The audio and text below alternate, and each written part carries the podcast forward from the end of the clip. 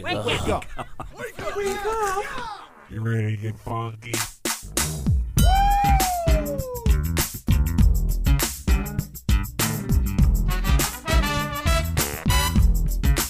Good morning, campers. Ladies and gentlemen, boys and girls, Connie and Fish. Now it's the Connie and Fish show, all up in your face radio. Check out the dynamic duo. Wake up. What kind of a name is Fish? One fish, two fish. Oh, you gotta go, Fish.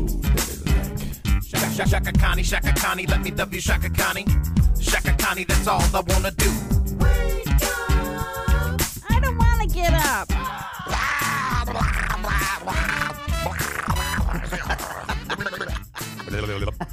There that one sounds like it's underwater. Yeah, it's weird. I don't even know where that came from. I just feel it, you know. Ooh, that was a good one, too. Was that Connie or was that Steve? Sounded like Steve's belly. I thought we were about to have a blowout again. Good Lord. Oh, my God. Those are private. Yeah, yep. Just between the three of us. That's great. Nothing better than when we're playing a song or in a commercial break and Steve turns on his mic to share a moment with us. That's so sweet. Yeah, you guys love it. Good God. We do. Oy. Sometimes they don't sound real. No, it sounds like a machine. It sounds like a machine. Does. It's so weird. It does. Hey, I was thinking of Steve when I was looking through stuff this morning. I'm not even going to do it until it's trending just because we brought up Gassy Steve real quick. Mm-hmm. Did you, have you guys seen the video of the woman with the flexibility coach? It's actually proof that women do actually have gas once in a while. Because, you know, like I never heard my mother fart. Ever. Right. And this flexibility coach is helping. Everything's virtual, so everything's recorded now, right? And he's helping a woman do a stretch. And here's what happened with her body. That was a solid one. That sounded like one line. Yeah, yeah, that right? was a solid one. Yeah, it was a little scary. I don't know. I was scared. Oh, okay. Yeah, what were the noises at the beginning? It sounds like her stomach was growling. Yeah, it sounds. I think they're just mumbling or something. Yeah, I don't know. That's a farts are just funny. Farts are funny. They will be forever. Yeah, you just can't help it. Good Lord. Oh gosh. We are back again. Day 2, worst day of the week. Here we go. Let's do it. It's a beautiful fall morning, which it's not really fall. Actually, next Tuesday at this time. Tuesday it'll be fall. I think, yeah, the 22nd, right? Yeah, I think you're right. Yeah. Wow. That will be the first day of fall. So technically it's not fall, but right now it's 50. It feels like fall. It's amazing. So for those people that are posting memes on their social media that say things like, man, I wish I could go back. Or I wish I could go back in time to where my mom said she was going to slap me so hard it was going to be next year, or whatever that meme says. Yeah. Slap you into next year. I wish I could get that and be in 2021. Yeah. We're close. We're almost there now. So I don't remember my mom ever saying that to me. Did your mom ever say that to you? No. Steve? No. They probably should have. Yeah. I'm guessing. Yeah. Probably made a mistake on that one. My mom slapped me once, and it was because she wouldn't let me play with my coke dyke, and I was going to stay home and do homework, and I said I hated her. And I apologized. I was a total mama's boy. She was pretty loose about stuff. That was actually, she had a bumper sticker that said that. It was weird. I'm pretty loose about stuff. Yeah. It was a thing. But wait, what happened after when your dad got home from work that day? You overheard her telling him? No, they were on the phone. Yeah, and you overheard her telling him what? We had a bi level, and I can actually see her down in my brain. I could still see her around the kitchen corner on the phone because the phones used to have cords on them. Uh-huh. And she said, "Oh, Dave, he's not the angel we thought he was. He really isn't." Yeah, he was really cool. Butt nugget. She didn't call me a butt nugget. She didn't swear about me, but yeah, she said I wasn't the angel. And I got all upset. I was like, oh man, because my mom was pretty cool. She was British, pretty loose. It's kind of like my uncle's from England, and I was chatting with him yesterday, and he was talking to the doctor about something that he's going through, and he said, well, I'd like to wait till January to have surgery. And he said, well, and the doctor's British. And, really? Obviously they both bonded on that. Yeah. And the doctor said something to the former fashion of, well, and he used the word ass. He said, well, you'd be quite a dumb ass for that, wouldn't you? You want to do that? Yeah. And I like how the Brits turn everything into a question. Wouldn't you be a dumbass for that? It's just awesome. It's awesome. I love that stuff. Yeah. So is he going to do the surgery before January then? Yeah. Doctors? Yeah. He and I were talking. Yeah. He's got to wait a little bit because his son, my cousin, who it feels like he's my nephew because my uncle was a mistake and so close to my age. And he was always like an older brother. He was just a late in life baby. Yeah, he's proof that grandma and grandpa got it out. It's not nice to call anybody a mistake. He was closer to your age than your mom's, but he was your mom's baby brother. Yeah. Yeah, it was insane. And he actually, he and I were chatting about it yesterday. And when he's going to get my cousin, though, from New York City, where he lives. Okay. His lease is up. And since he works remotely, he's going to move in with his mom and dad again, my uncle and aunt. Yeah. And work on paying off his student loans. Thought it was quite brilliant. Good for him. Yeah. Quite brilliant, Connie. It really is. Well, and they're probably really excited to have him back, too, because he's an only child. Oh, yeah. Yeah, he is. And he's 26, is a Michigan State graduate. He's going to move back in and, work from home. Why not? He said that one of the things, he has a girlfriend who at the beginning of COVID moved from New York City back to Ohio. Yeah. One of the things that Ian is his name. Yeah, right. Being from Ohio. I know, right? Poor thing. Like, seriously, you think 2020 is bad for you? At least you're not in Ohio. No kidding. Isn't that a bumper sticker?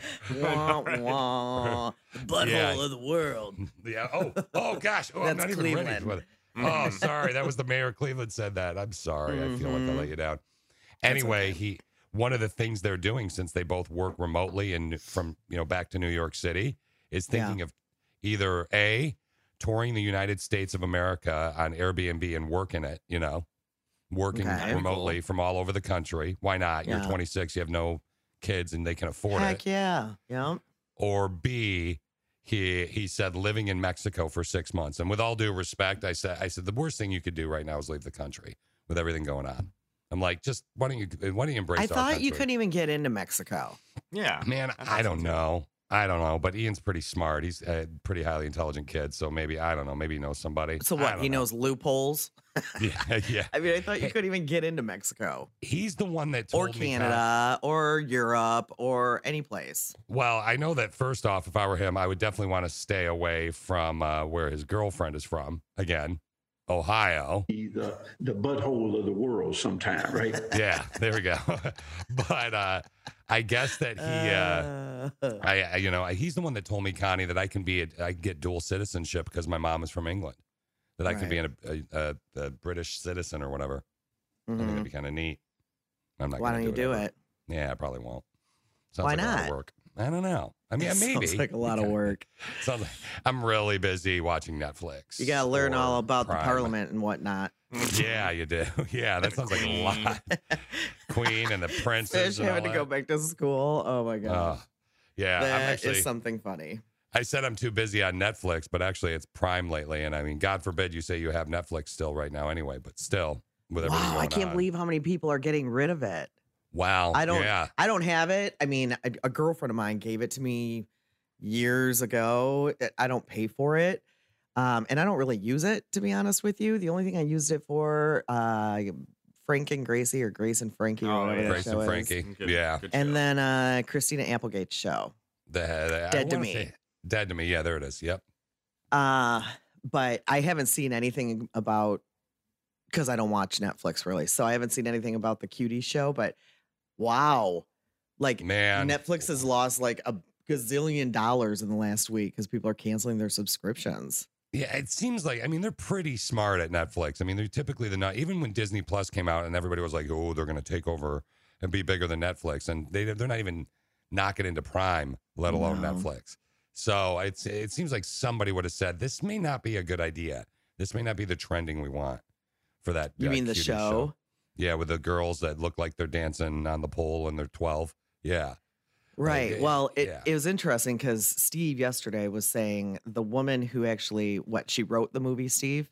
Yeah, she wrote and produced and directed it. Because she's French, right? She's Senegalese from Senegal. Oh, Spain. Oh, okay. I think, but she speaks French. She might have been born in France, but she lives in Senegal or something. But yeah, but so she kind of did this when she was younger. She was one of the pageant girls or whatever, and she always thought it was super weird that all the girls were like hypersexualized at that age. So she went to go make a movie showing that the kids are kind of exploited. And then Netflix's marketing department decided, hey, let's exploit these children in this movie that's about exploiting children in the marketing campaign. And it just like made very little sense. So the movie's actually like trying to draw or like bring light to the situation and like to put a light on the situation. Like, hey, this isn't right. And then it's done in such a poor fashion. So it's backfired. Yeah, exactly. Yeah. The whole point of the movie is backfired. It's done a 180. Yeah, it's kind of like that. What was the show that was huge about the dude from Wisconsin, the murder or something? Making a Murderer. It's kind of like with that. I'm sure somebody at Netflix went, do you really want to promote this guy that's probably a murderer? And somebody at Netflix went, well, I think people will be into this. Somebody obviously said that about this, and they're probably getting fired today. Well, hell, they put Carole Baskin on Dancing with the Stars. I mean, she hasn't been charged with anything that I know of, but a lot of people are like, really? Oh, there was a whammy. They're boycotting Dancing with the Stars, too, because a lot of people feel like she killed her first husband.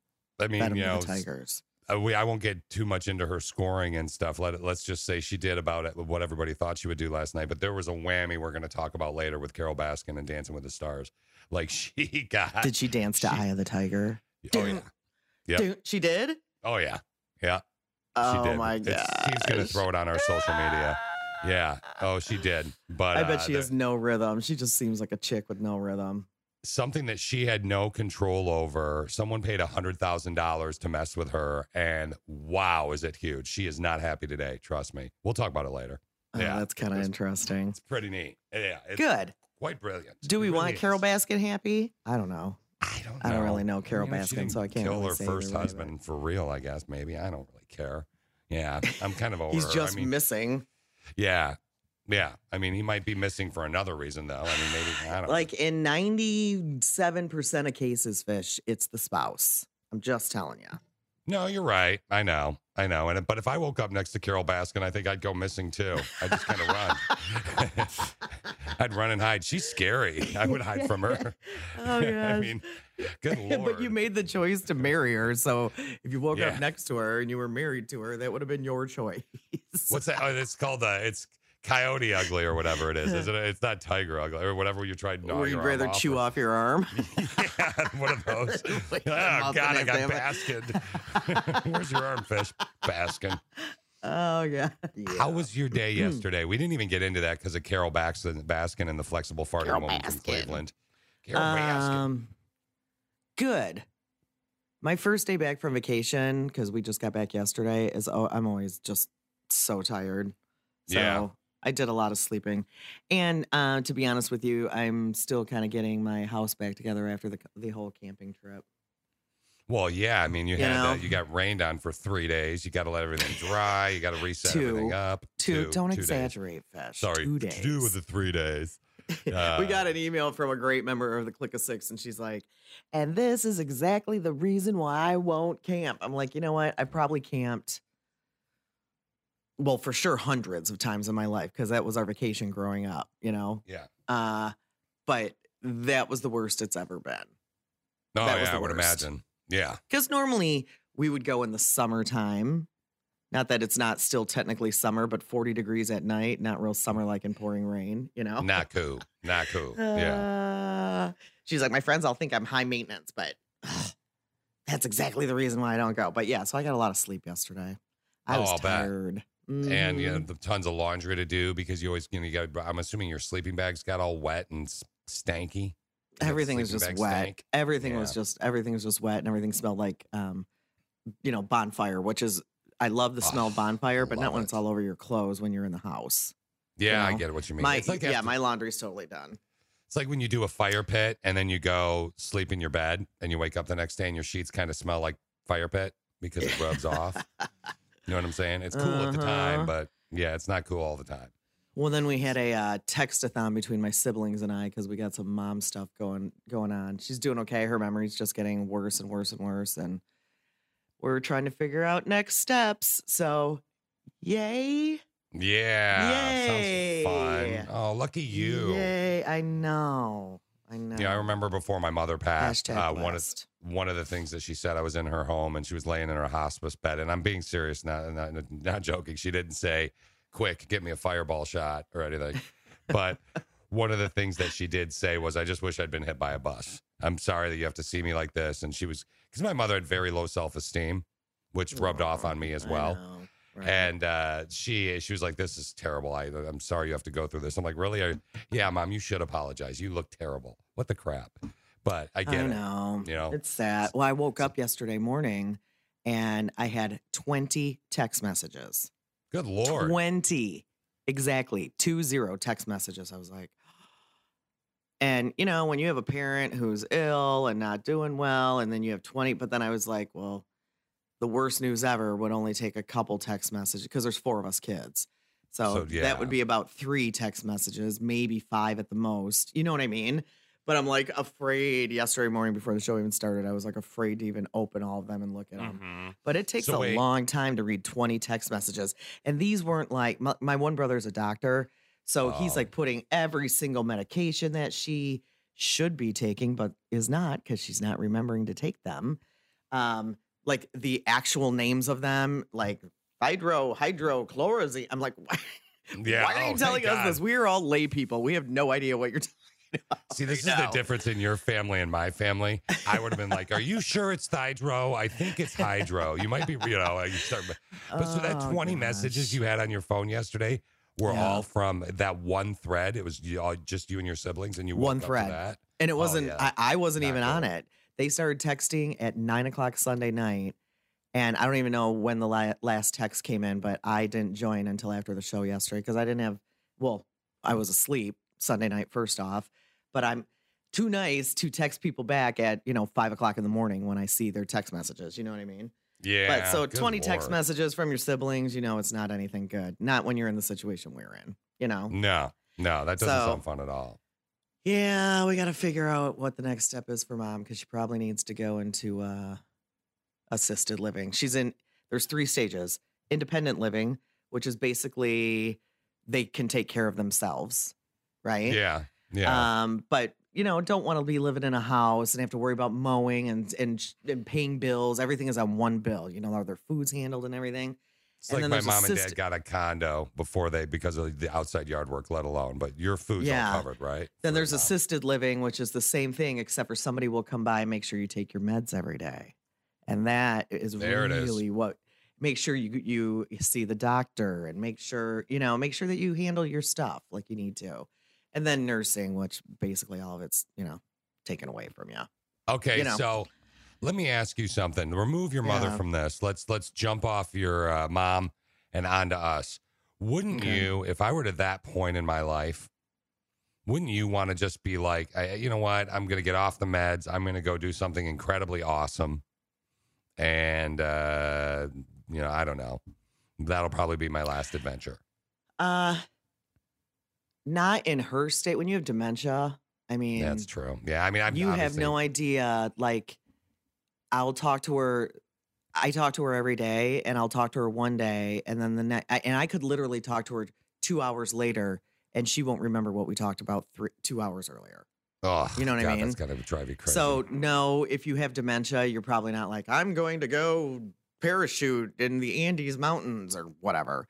You're probably not going to do that because you don't remember anything literally from day to day to day. Like some of the discrepancies were because my sister and I talk to my mom every single day and my brothers do not. They talk to her weekly. And some of the discrepancies were things like, she hasn't, my oldest brother, she hasn't seen a doctor in months. I'm like, that's a load. She has too. I talk to her every day. She has seen Dr. So-and-so at least twice this summer that I know of, but she literally doesn't remember by the time I talk to her the next day, See, the only positive I could think of with my father, from your mother, a completely different animal, obviously, with my father is there's movies. My dad's such a movie nerd Yeah. I'd like remember his favorite movies, and I guess he could just rewatch them. Because or maybe he'd remember those. Because he like my dad would probably forget the kids before he forgot movies because he loves movies so much. Well, she's forgotten my dad. She doesn't remember one thing about my dad. She doesn't remember anything. Oh man. She'll ask us if they were good parents. She'll ask us, she'll say, what kind of dad was he? What kind of husband was he? She doesn't remember one thing. Mm. And when we moved all the stuff out of the house, because she's been in that place for next month will be a year. When we moved everything out of the house a few months ago, we gave her as many pictures. Like, they traveled a lot after all of us kids were gone. And I gave her so many albums filled with pictures of them just here with, in Hawaii with a bunch of lays on Alaskan cruise, in New Zealand. They traveled everywhere. Yeah. And I thought maybe it would spark something, but no, nothing. Does she remember things about your childhood? That no. Like, is there something from any of the kids' childhoods no. like where that made her laugh or cry? It ties in with the text no. question of the day is what no. I'm thinking. It's like that would be she can't remember one thing, and I don't even know if this part is intact anymore because it's gone downhill fast. But as of a few months ago, she could my mom could remember her life from when she was 20 and younger, so she really remembers her growing up, her siblings, her parents. And she met my dad at like 23. They married when she was 24. But she doesn't remember anything post 20 when she was 20 years old. So I don't even know if she remembers any of the other stuff now, because it changes so quickly. But our text question of the day does tie into having kids, and Fish and I cannot answer because we don't have kids. No, we have fur babies, but yeah.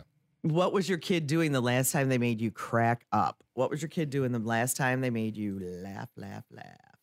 Now, this is going to be fascinating with Steve, because Steve has two kids now. I do. So. Has Izzy made you laugh yet? Like crack up? I mean, not crack up. Well, I guess, yeah, she has made me crack up when she pooped on Brittany, and then also when... She pooped on me. That made Brittany crack up. So, I mean, that's always funny.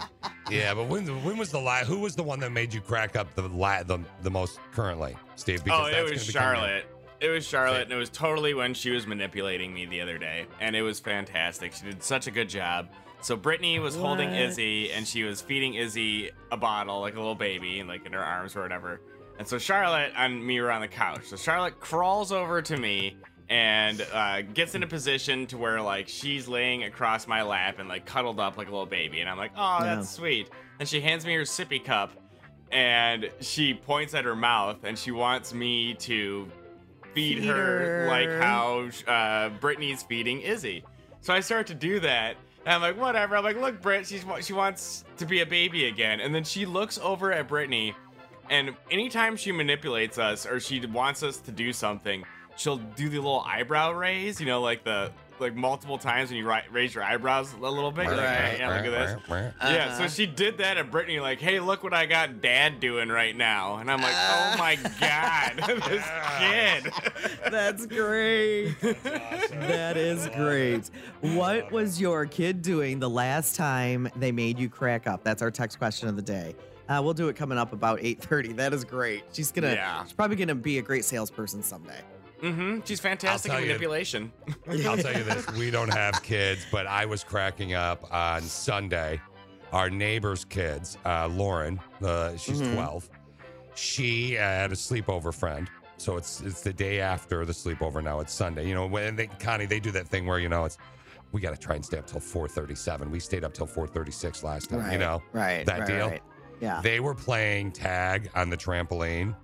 And it took me back to when I was a kid. Do you remember when you were a kid, that type of thing, when you're bouncing around playing tag and you just hear them boinking around?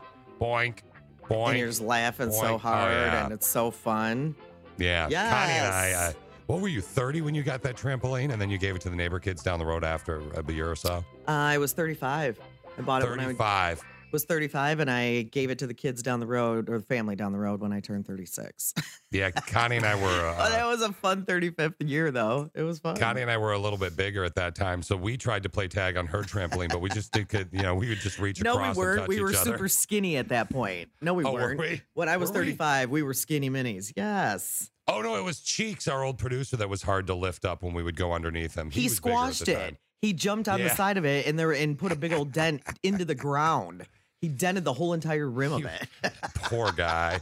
All right. So what was your kid doing the last time they made you crack up? It's our text question of the day. We'll do it coming up at about 8:30. Next, we're going to learn stuff with me. Text question of the day is coming up at about 8:30. What was your kid doing the last time they made you crack up? We've already started to get great answers for this one. And there are some hysterical stories. You're going to be anonymous, by the way. So just in case, I don't know, you don't want to embarrass your kid or something like that. Okay, but, so what was your kid doing the last time they made you crack up? We'll do that coming up at 8:30. I learned something today. Every time I learn something new, it pushes some old stuff out of my brain. I'm learning. What did you learn? What did you learn? Today we got some good stuff. You ready? Yeah. We're learning good stuff. Do you know what the sixth commandment is? The sixth commandment? No, I don't. Thou shalt not kill. Oh. But... And it literally translates from Hebrew as thou shalt not murder, not thou shalt not kill. Because it took into account that people might face situations like war or self-defense when killing is necessary, and that is not considered murder.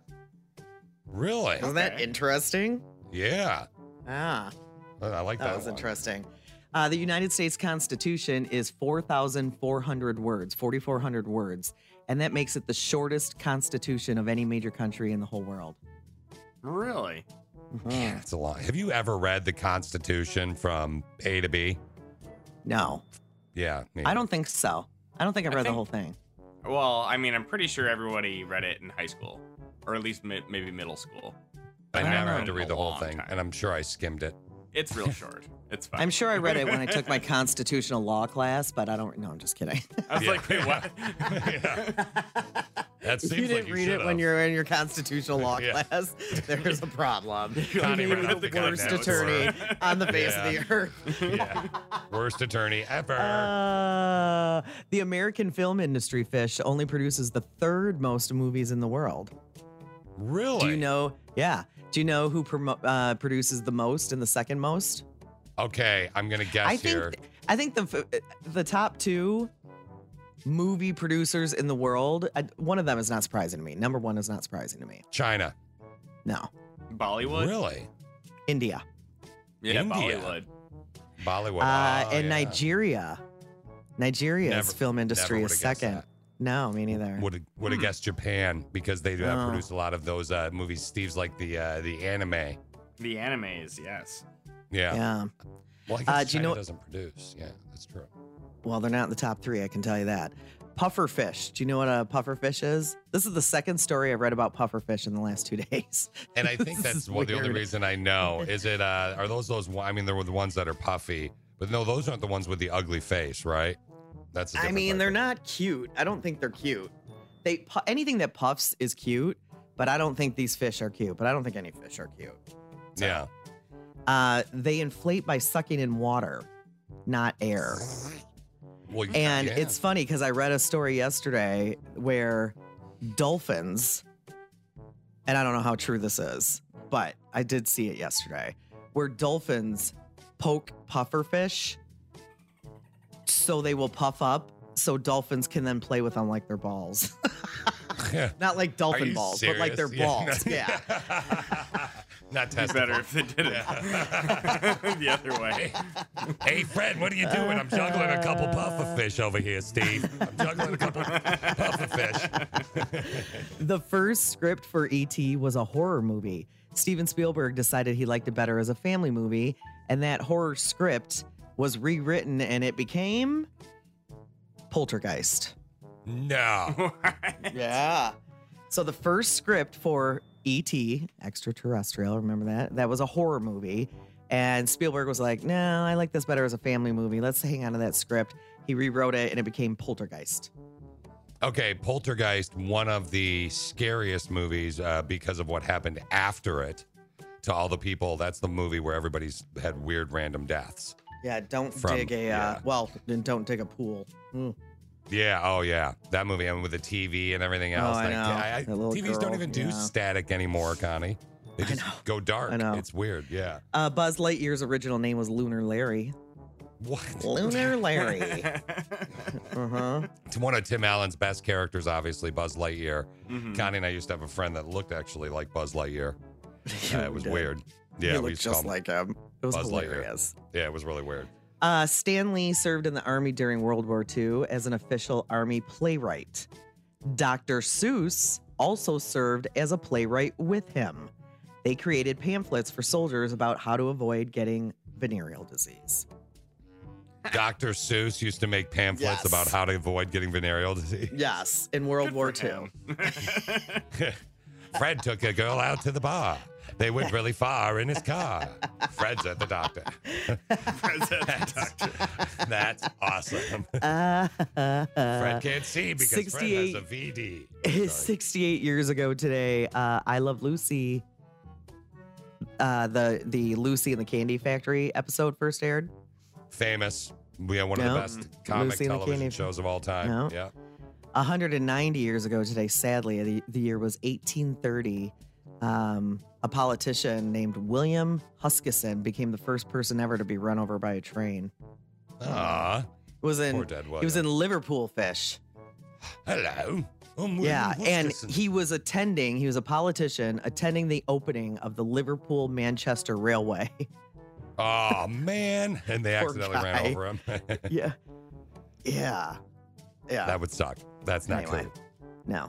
Did Dr. Seuss write about that? He did not write about that, and we don't need a poem.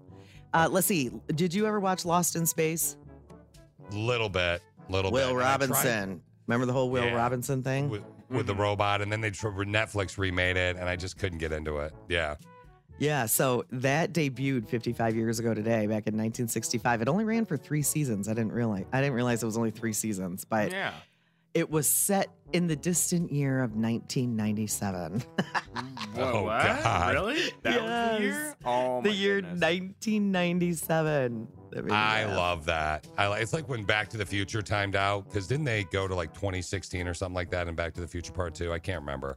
Yeah, but whatever year they went to has already passed, and everybody, where's the hoverboards? Oh, there's a hoverboard. Yeah, that's so cool.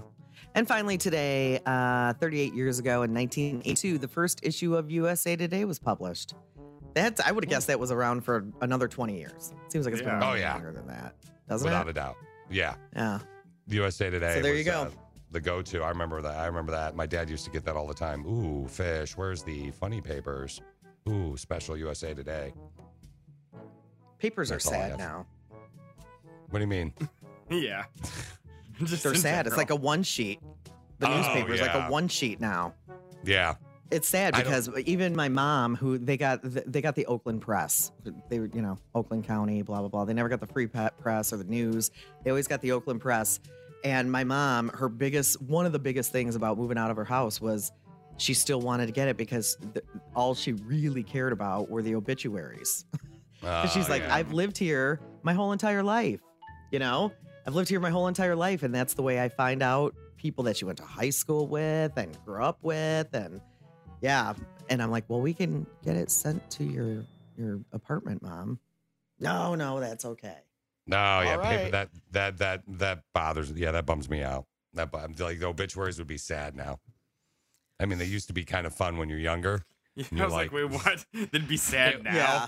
It used to be such a joy. Uh-huh. I used to always do the comic section and then followed up the obituaries, and I'd be rolling around laughing all Maybe a good puzzle in between, but I know, right? I'm telling you, you look at a good obituary, you could find a nice house for a good deal when you're younger. You look at that. That was one of the first things I learned. They're not always the last person to live their Fish. I know, but sometimes you might get lucky and you're like, ooh, Connie, there's a lakefront property available.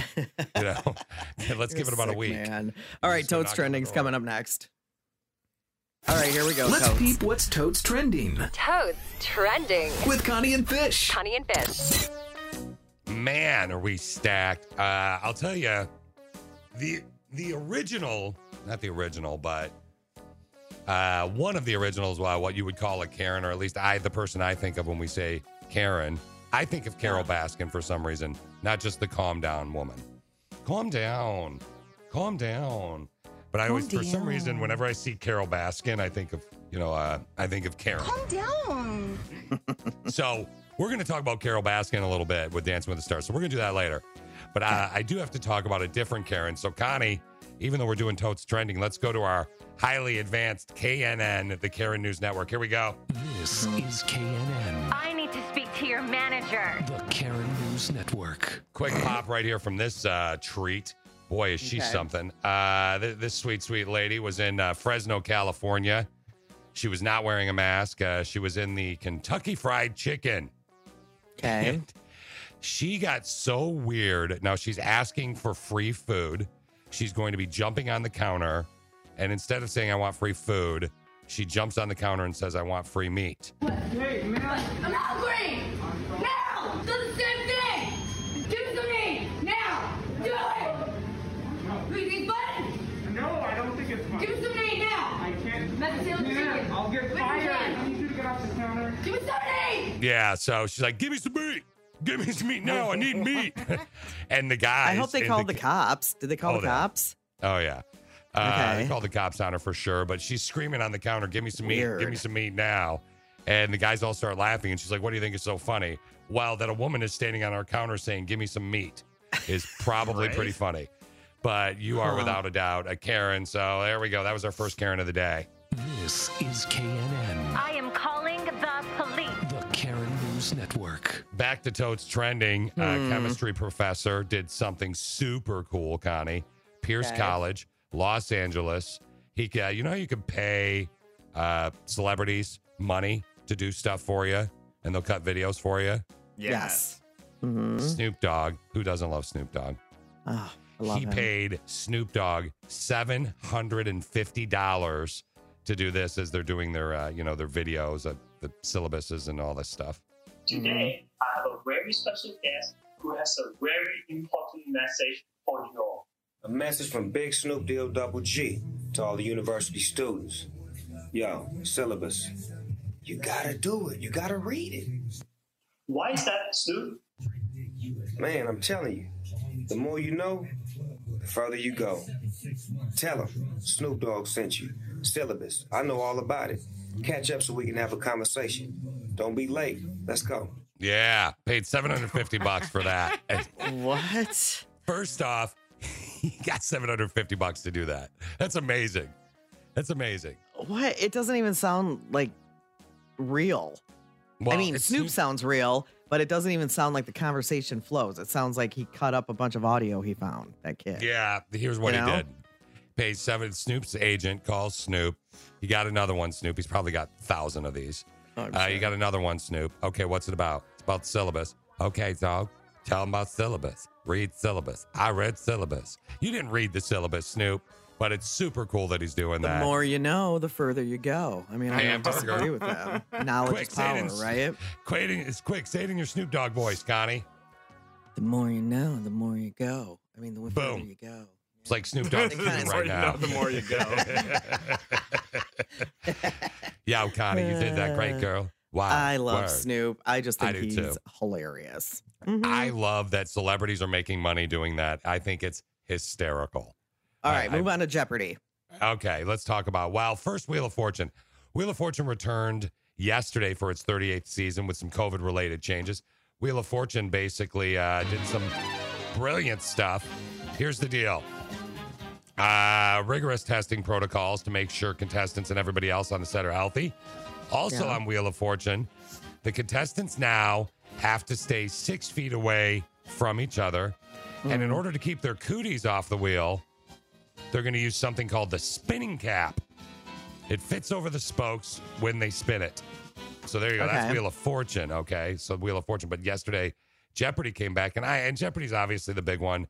And not, you know, Wheel of Fortune's a great show, but Alex Trebek obviously is back, and here he is talking about COVID. Welcome, welcome, as Jeopardy begins its 37th season of original quiz programming, with a few changes having been made to adjust for COVID-19. The most obvious, of course, you can see right now, we have separated our lecterns so to provide a little extra distancing, social distancing between the players. We have done the same thing for our staff and crew. We're trying to provide as safe an environment as possible as we produce these new programs for your enjoyment. Yeah, he went on to say, Alex Trebek went on, and he sounds great, by the way.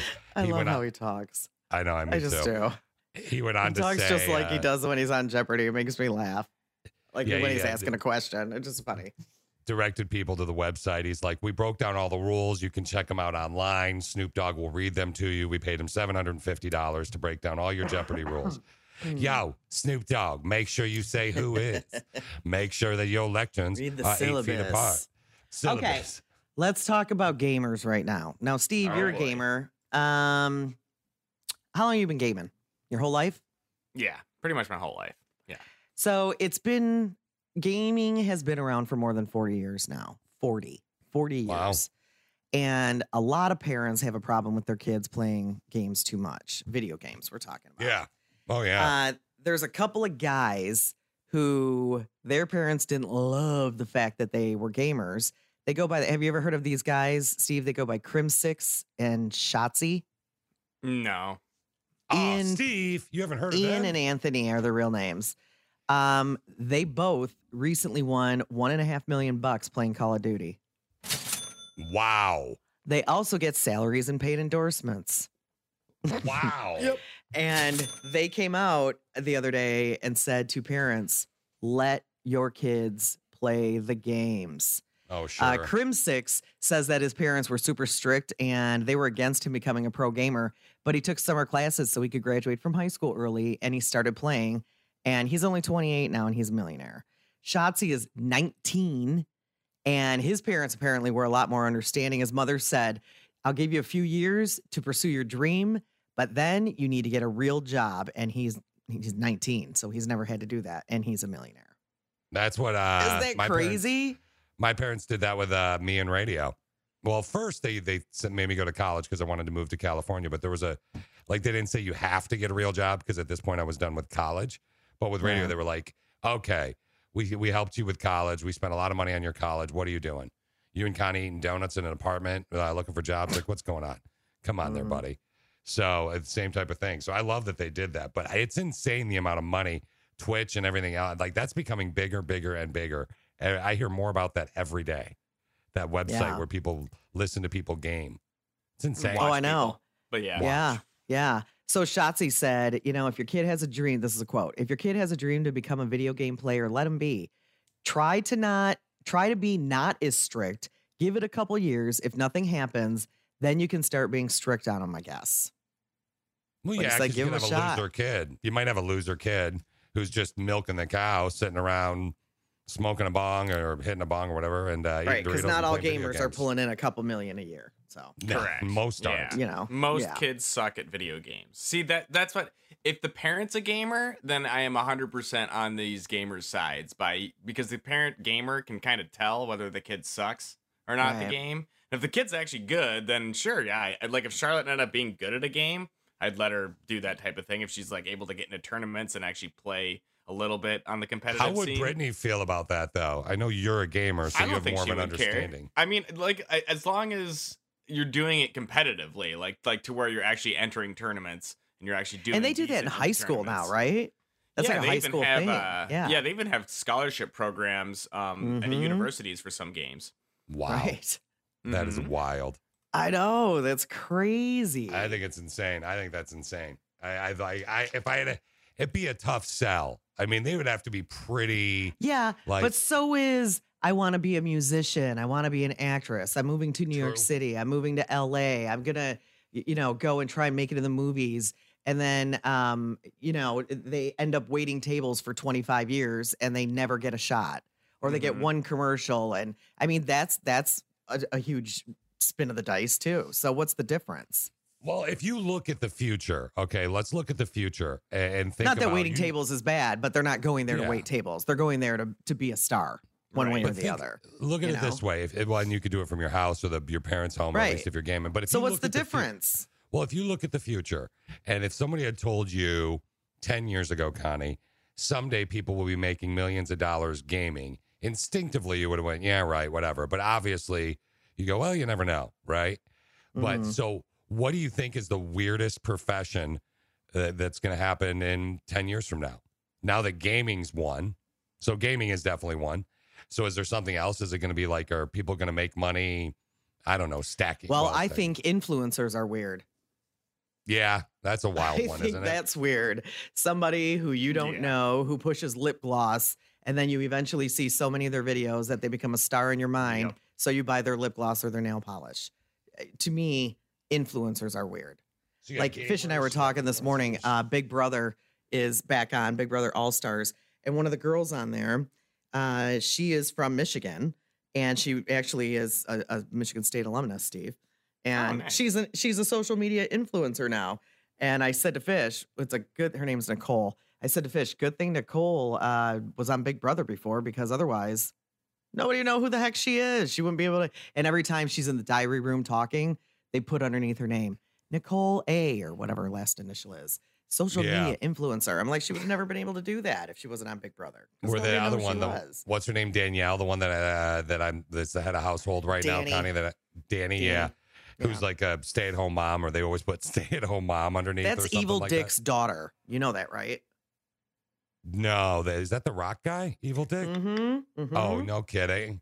So anyway, they played together, right? That one season. Yeah, they played together. So whenever I see social media influencer, or you see something like that, I'm like, like then this girl, unfortunately, is not super cool on the show.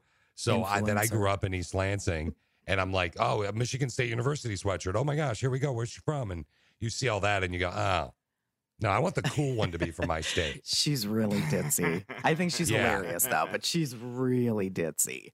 I don't know what I'm gonna do. That would, that kind of sales doesn't work on me. Yeah, social media influencer, no. You see a lot of that now. I just never thought social media influencer and video gamer would be a multi-million-dollar profession for people to do. No, like, can you think of another one that 10 years from now you would find weird, or even now you find weird? A job? You jumped on mine with influencers, and it's probably because you and I were talking about it off the air that it was fresh in my brain as well. Steve, can you think of a weird job 10 years from now that people not might 10 be making years money? From now, but like one to think of too is podcasting. Podcasting was like something that just popped up within the last couple, 10, 15 years. And that turned into like a multi-million-dollar industry. Yep, that's true. Maybe it'll be like, maybe 10 years from now, we'll have something like eyebrow influencer. Like maybe it'll be spinoffs of other things. Like the podcasting is, what is it? Joe Rogan's making more than Howard Stern. Yeah. Doing podcasts. That's insane. Did you see his new studio, by the way? I don't listen to podcasts, but did you see his new studio? I saw a picture of it. He was building a new studio. I was like, man, good for you. Is this Rogan? No. I would know Joe Rogan if I drove over him. I have no idea who Joe Rogan is. He's the guy from UFC. He's a UFC guy that. Yeah, okay. He's the guy from Fear Factor. Means nothing to me. He's the host of Fear Factor. Means nothing to me. Still nothing? No. No, I hated Fear Factor where they eat bugs and stuff. Gross. Yeah, I haven't seen his. Well, that's true. There's another thing that you never would have predicted, that a television show would have been a hit of people eating bugs. Right? So is that what's next? Or let me watch somebody rebuild a bathroom. Who would have ever guessed that? Give me a break. Right. Yeah, that's true too. Let me watch somebody organize under her sink. Wow. Oh yeah, like I'm going to sit here for 45 minutes and watch somebody organize all the detergent under her sink. Mm-hmm. Give me a break. Watch someone murder their husband. Yes. That's true. Yeah. I mean, everything we watch now is ridiculous. I know it is. ASMR thing. We actually did a Connie and Fish video on our YouTube, which is Connie and Fish, where you do the whisper. And there's like some of it's for naughty stuff, but sometimes some people watch videos of people eating candy or food while they whisper. Like and they make lots of money doing it, like lots. Right. It's insane. For people who have fetishes. 100. Well, no. Sometimes it's just relaxing to people. It's not just a naughty fetish. No, but it's not. Just a fetish doesn't have to be naughty. It does. Does a fetish have to be naughty? I don't think so. I think it just gives you pleasure. It doesn't say how much. Well, then I have a Taco Bell fetish. See, it sounds gross if you're naughty, if you think about it. You know what I'm saying? It does have to be naughty, so don't use that incorrectly, Connie. Okay. Oh, does it? Okay. Yeah. Okay. So if I say I'm going to give Connie the old bean burrito fetish, I shouldn't do that? Okay. The bean burrito. Ooh, that sounds good right now. Yeah, it's all fun and games till you get it, girl. In a little over an hour, text question of the day. What was your kid doing the last time they made you crack up? Last time your kid made you LOL, what was it that they were doing? Because kids are funny. Yeah, like kids Steve's daughter was his new daughter was getting fed by mama, and so little baby Charlotte crawls up on Steve's lap and says, you know, basically says, "Feed me like a baby," and then looks at mom like, "What up? I manipulated daddy to do what I wanted." Yeah. It's pretty cool. I That's love funny. The fact that she's not even 3 yet and she knows what that is. Teach her young, Steve. Good work. Can't wait till she's 16. Oh, that's gonna be a fun one. Oh God, it's gonna be great. Good Lord. Hey, we were having a conversation, and just I do at some point want to talk about Carole Baskin and Dancing with the Stars. Oh my gosh, and Fish! I think you have a crush on her. No, this is like the fourth time you've mentioned her, and we've been on the air for an hour and 20 minutes. I have a crush on what somebody paid $100,000 to do, to actually, or is offering $100,000 to do, and probably paid a lot more than that. Actually, okay, just tell us now so we can get it over with. Advertising. Okay, well, if you want to talk about that, I was going to talk about toenail clipping, but okay, no, let's talk about Carole Baskin. First off, Carole Baskin was on Dancing with the Stars last night. Do you want me to tell? Let's not talk about how bad her dance was in terms of, like, I have a clip of that. We won't even go into it. She did the paso doble, and she did the paso doble. That's it's a dance. PASO DOBLE. Double paso. Okay. The double paso is on Urban Dictionary. You can't say that.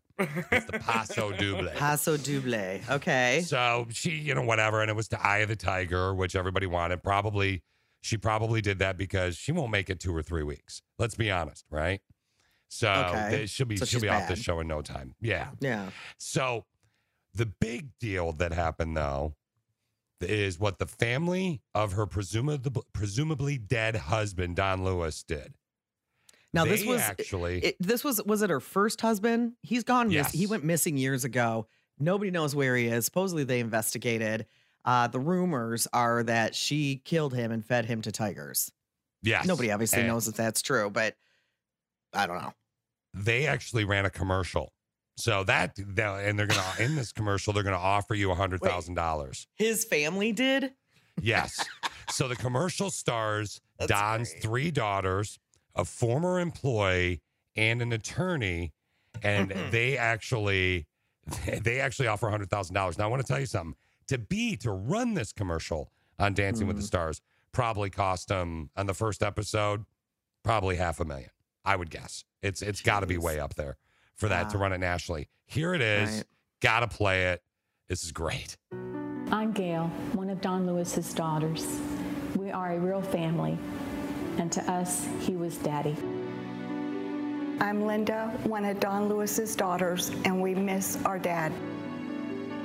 I'm Donna. I'm Don Lewis's oldest daughter. We need to know what happened to our father. I'm Ann, Don's former assistant. All we're asking is justice for Don. Don Lewis mysteriously disappeared in 1997. His family deserves answers. They deserve justice. Do you know who did this or if Carole Baskin was involved? What? $100,000 reward has been funded. You can call the tip line at 646-450-6530. Or call our office at 800-LITIGATE. Thank you. Wow, they called her out. Yeah, they literally dropped her name in the commercial. Yeah, obviously, she can't sue him or anything. I'm sure it's all covered. I mean, that was, you know, I'm sure ABC ran that 30 Ways from Sunday. Wow. I bet they got a ton of phone calls. Oh, yeah. 100 Gs. Yeah. I bet they got a ton. And I hope rumors. You know, it's funny because you don't, you know, like we sit here and talk about it. Carole Baskin, in our opinion, just is a joke. Yeah.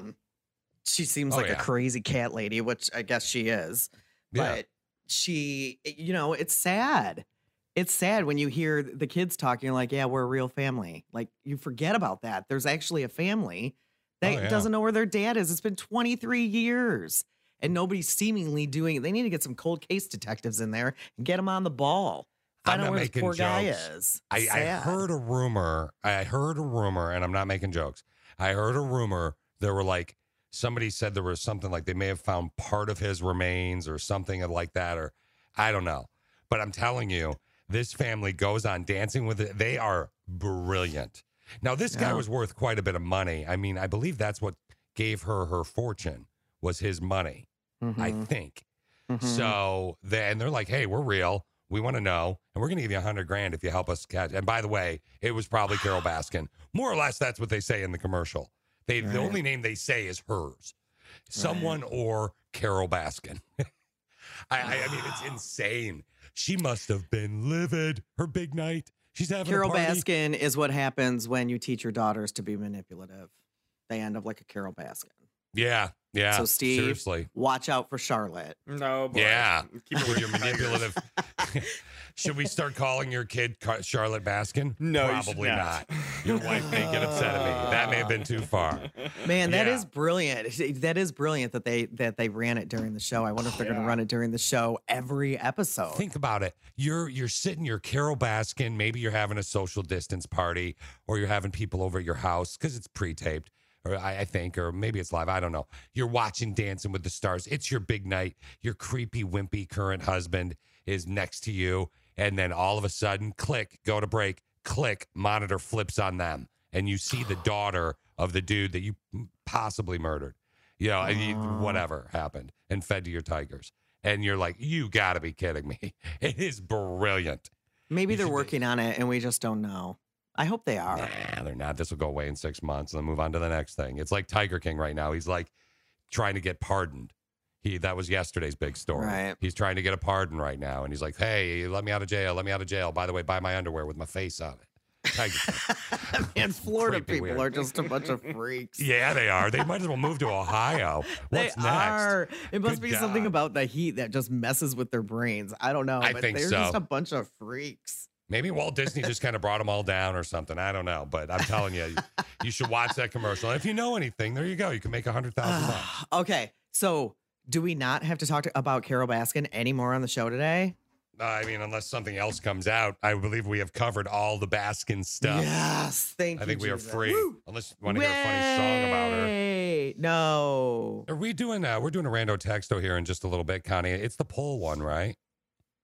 It is. Okay. Yeah, a father wants to know if he's being sexist. Yeah, it's going to get interesting. So we'll do that in Rando Texto. Speaking of text question of the day is, what was your kid doing the last time they made you just crack up? Just that's it. That's simple. Crack up, just laughing. Okay. Did you guys watch Monday Night Football last night at all? No. Yes. Okay, so Steve, you heard, it's kind of ironic that Steve heard the new theme for Monday Night Football, which is a Little Richard song. It's named after Steve's behind-the-scenes actions on our show, actually. The name of the song is called Farting All Over the Place. Yep. Rip It Up. Rip It Up. Yeah. There we go. So, same thing. Here's the original version of Little Richard's song. I don't have the one from last night. Here you go. Well, it's out of the night and I just got paid. Obviously, and I know Steve's about to say, yes, they will probably change that to Monday night. But anyway, I go on. Don't try to save.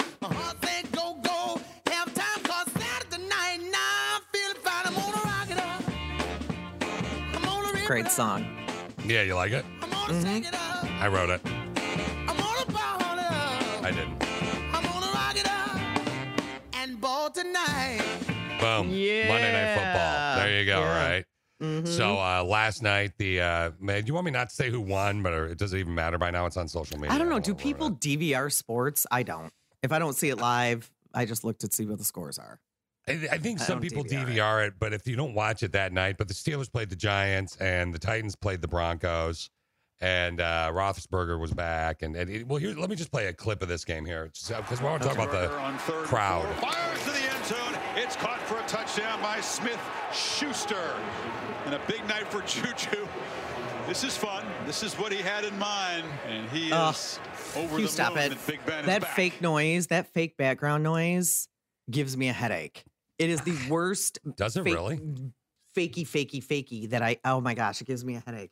Trying to watch the Lions game on Sunday, I had to actually walk away several times because it's so loud and just monotonous.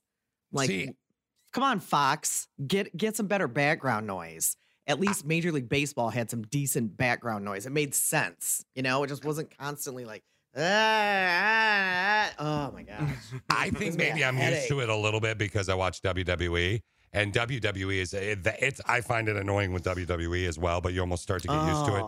At first with the WWE, they had it too loud. And then you could tell that Lions game was too loud. By the time the Buccaneers game started, it was a little bit better, but the Lions game was way too loud. And it was funny because I saw a bunch of radio geeks talking, and they're like, it's about 3 decibels too loud. And I'm like, yes, I agree with you. It was. It's about 3 decibels too loud. Turn it down. That's actually the perfect. So is it, but you trust me, I'm telling you, you do not want it. You do not want it without the sound. It is really weird, Connie. Like, that's how WWE started. No, I understand that. It's so weird. I understand that. But there are certain times things are, especially, let's be honest, it's a Lions game. There's not a lot of people cheering at a Lions game. That's true. Let's be honest. So them having constant, like, cheers throughout the whole thing is kind of hilarious. Doesn't even make sense. Yeah. Maybe to somebody who's never watched a Lions game before. Right. Yeah, right. There's no booze anywhere. Give me a break. Well, it was, you know, it is funny also because, like, in my subdivision, when the Lions game was on, there was somebody had like 10 cars in front of their house, so they were having some kind of a Lions party, and I'm sure a lot of people did that. You know, the Lions party does not seem like a party I'd want to go to, though. No, because everybody's mad when they leave. Yeah, you're gonna be excited most of the game. It's kind of like when you first get married. You're excited at the beginning, and then at the end, you're like, oh man, that sucked. Well, it's hilarious watching everybody online who's like, well, like. Detroit Lions fans have already thrown in the towel for the 2020-2021 season. They've already thrown in the towel. All it takes is one game for the exact same outcome that 7 out of 16 games had last season for everybody to go, well, that was a good season. Okay, maybe next year. Yeah, right. One game, because we all know if you can't play the last 5 minutes of the game, you can't win. That's not looking good. 5 minutes. They need to worry about 5 minutes. But how do you do that? I have no idea. But now the viewership is down what? I think you told me, Connie, 30% or something like that on football. For the NFL in general. That's what I saw yesterday on the news. So so viewership is down 30% because, you know, in some people it's a political thing, or whatever, with the kneeling and all that crap. I don't want to get into that. Yeah. But are you not wanting to watch it? I know you'll give it some more chances. But are you like the Packers, and then Dan is from Wisconsin, so I would come on. But are you not going to want to watch it because of that crowd noise? Is it going to ruin it for you? If they don't fix the crowd noise, I will not watch it like I would have. Yeah. Not as excited. It's awful. It was awful. During the Lions game, that crowd noise was awful, and I don't have like little sensitive baby ears or anything. It was just awful. It was awful noise. I mean, they need to make it believable. And so you can't use the same crowd noise for every team, first off, because some teams, like the Patriots, have fans that actually get to cheer sometimes. When you're a Lions fan, you don't. So to make it sound like people are constantly cheering through the whole game is a joke. But it was way too loud. It was way too loud. And they have different reactions, too, because, like, I know in some situations you can, like, provide the reaction if you're watching it from home and you're logged into their app and all that jazz. But there's different reactions too. Obviously, if it's the home team and they score a field goal, the crowd will cheer. But it's always going to sound the same because nobody in their right mind last year thought this would ever happen and that they would have to record different crowd reactions. So they've got to kind of come up with it, kind of wing it. It's probably 3 people in a sound booth overlaid 20,000 times. No, it probably is, but they need to figure it out. Steve, the same crowd noise isn't going to work for every game. The main thing is just that it's weird that it doesn't react properly to when things are happening in the game. So, like, let's say there's a big play or something, and then the crowd noise just stays stagnant. It doesn't necessarily, like, go woo or anything. Stupid. Yeah. So I'm just like, okay. They need to do what, like, Tom Hanks did with baseball. Tom Hanks' first job ever when he was 15 years old was working in Oakland or something like that, right? Mm-hmm. And they inserted him randomly going, hot dogs, get you hot dogs, like in the background. And you could hear it just very softly in the background. They need to have fun with it. I think that's part of the problem. Did you see what I saw this picture? I think it was this morning that I saw it. There's, you know, how a lot of teams will have, in the Lions included, have the cardboard cutouts in the seats. Yeah. One of the teams, I can't remember who it was, actually had a security guy standing in the aisles next to the cardboard cutouts. That's awesome. And they were like, why is it? And then there's a big arrow drawn in. Why is there a security guard? Like, they should have him randomly escort out the cutouts. Like, okay, get out of here, man. Or like, get a Christina Aguilera cutout and have her kissing Kelly Clarkson in the stands or something like that. I mean, like, they do funny stuff because that would be awesome. Why? Because that would be awesome, and everybody would do that. Like, that would be It was weird when they would show replays because I could tell they were trying to keep it a pretty tight shot on the field, so it wouldn't look so weird. But anytime they do a replay, you'd see all the stands completely empty. It was like, God. And what is the reason why some teams have 20, 15? I think the Texans last week. I didn't watch it, but I think the Texans last week they were able to have like 15 or 20% of their fan base there. That's a sitting in the seats. But other people cannot. So is that a governor thing? I'm assuming it is. I'm 99% sure it's a governor thing. I mean, I don't know for sure, but I would assume it is. How, come on, imagine this. Barney in the stands cutout with Bill Clinton sitting on his lap. Oh, like those, that's what they need to do is put some humor in there. If you liked football, you wouldn't need that sort of distraction on the outside. No, but they need to make people smile at this time. So to put a little bit of humor in there, you were saying the security guard was in there and you were laughing. Same type of thing. Yeah, but that wasn't during the game, Fish. During the game, you couldn't even see the cardboard cutouts. This was online. Yeah, but they need to make it so you can see it. That's the fun part. Or make it online. No. Okay, we got a rando texto coming up next. All right. Text question of the day coming up. What was your kid doing the last time they made you laugh out loud? Ah, like that. Yeah. Yes. We're going to do a rando texto in a SecCon, but I got to ask. Okay, I got a picture sent to me, and I sent it to Steve as well because I don't know what that is. We have like a retaining wall outside of our house, and Alicia saw this. I've never seen anything like that. What is that, Steve? It's a leopard slug. Is it really? Ooh, is that the one with the eyes? Yeah, it has the little antennas sticking out that look like eyes at the end. Yeah. And then it's got like a leopard print. It's gray with like a brownish leopard print on it. Connie didn't want to see it. Do you want to see it, Con, or no? No, I don't want to see it. What is the green thing that looks like an inchworm that you can literally see its eyes? It's got eyes on it. That's a caterpillar. And those are just markings to make it appear like eyes so it scares away birds. Oh my gosh, so gross. That leopard slug is so like, I'm not even exaggerating. It looks like it's 6 inches long. Ew. Like that thing is huge. Ew. That thing is huge. That's the thing. They can get to be like a foot long and like pretty thick around. Ew. Yeah, it's like really, snake. Yeah. Uh-huh. It's nasty. That's nasty. Yeah. Dan always says to me, how do you love camping so much when you hate bugs? Yeah. I'm like, because that's a good question. You don't see a million bugs on a campsite. No, I mean, you might see mosquitoes. You see flies every now and again. But you don't see weird, you don't see slugs and gross things like that. I've never seen one. All my camping years, I've never seen a slug. Slugs are gross to me. I've never seen a leopard slug before, and so that was a wonderful photo. That's a great way to wake up. Yeah, that's. Oh my gosh, that's just so nasty. It's nasty. It's nasty. Yeah, there you go. Well, happy Tuesday to you. Fish Enjoy the leopard slug. Fish. Can you imagine waking up and that's on your face? Ah, that's terrible. All right, let's do a rando. LOL. When you text me that. Rando texto message via Appo. It's free download in your Appo store. You know the drill, all right? Okay. This is me a good one. His wife thinks he's being sexist. So here's what he said. 2 years ago, my wife started taking pole dancing classes. Now, we're talking about like the workout classes, pole, right? Right. Pole dancing classes. We have a lot of listeners who do it. We have a listener who teaches it. So she loves it. This wife does. Yeah. She's gotten, quote, amazingly good at it. Last Christmas, as a present, he gave her a pole for a room in their basement so she could do it there as well as she wants. Well, boom, COVID hits. Home gym. She goes down there 3 to 4 times a week, and she's been working out.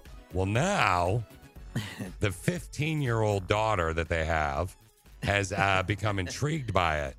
Last night, they decided that she's going to teach her how to do it. Here's what he says, quote, I inherently have a problem with this. I don't want to see my 15-year-old daughter on a pole. My wife thinks I'm being sexist. What do you think? I think he's being a dad. I mean, I get it. Oof, you scared me. The way you said dad, I was like, yeah. Whoa. No, I think he's being a dad. I get it. No, does any dad want to see their daughter on a pole? I don't care if she's 15 or 40. No. No, I wouldn't imagine that. Probably not. But they say it's a great workout. Yeah. And the 15-year-old daughter wants to work out. I mean, you know that your kid's going to be working out, which is good for her health, right? And mommy does it. So mommy does it in the basement. So mommy wants to teach 15-year-old daughter to do it. Steve, you got a couple chick kids. Imagine that they're 15 and your wife has been doing pole for a couple of years, which I'm sure you'd be okay with. Your wife, I mean. So your daughters want to do it. What do you do? I mean, my initial thought would be I would rather them not, but I would let them do it, but it's nothing I would push them to do.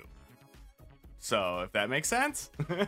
Like I wouldn't, if you're looking for a brand new exercise or class or like I don't know, I'd be like, hey, go do gymnastics or something. I'm not gonna immediately jump to the pole fitness. But if my wife's doing it and they are interested in doing it, sure, why not? I'm not gonna go down there and participate in any way, shape, right, or form, but you don't have to watch it. Right. No, yeah, but I'm not gonna discourage them. I looked up the definition of sexism because we all know what sexism is, but I wanted to see the actual definition to see because I think he's being more of an ageist and a daddish. I don't even know. But then daddish. A sexist. But sexism is prejudice or discrimination based on a person's sex or gender. Now, I don't think he has a problem with his daughter being his daughter. I think he's a problem with his daughter being on a pole. Yeah. Yeah. Because it primarily affects women and girls. I mean, this could become a thing, too. What if your daughter becomes really good at it and goes into it for her career?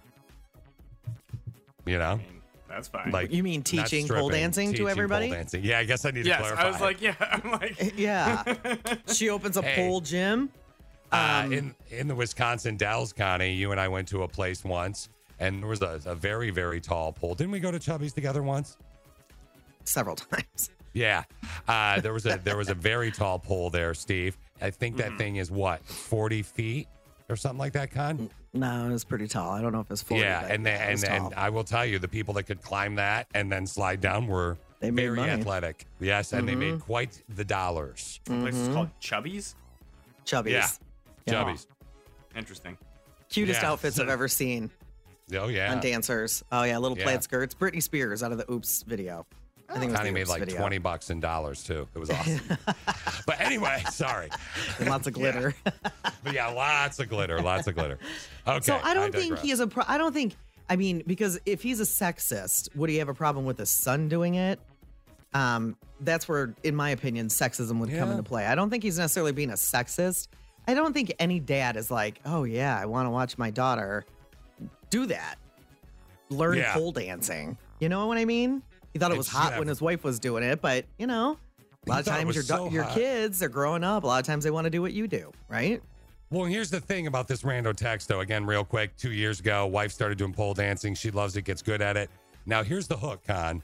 Last Christmas, he bought her a present, a pole for a room in the basement. So he has kind of done this to himself because now with COVID and she's doing it on her own 3 to 4 times a week and the 15-year-old daughter wants to do it.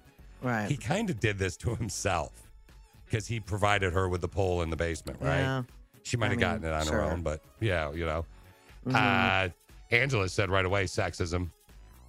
Yeah. Sexism. Okay. Yeah. It's the case. The dad would the dad have a problem with his son doing it if he had a son? Oh, that's a good question. I don't know. I don't know if he has any boys or anything. But just say that. Yeah, you did. But I'm pointing out like when Angela agreed. I like how Fish is like, that's the first time. I know. Fish is like, oh, yeah, that's a great point. No, but again, Angela agrees with you is what I'm trying to say. Yeah. And here's another one. She's 15. If you tell her she can't do it anymore, she's going to want to do it. It's just a phase. It'll go away.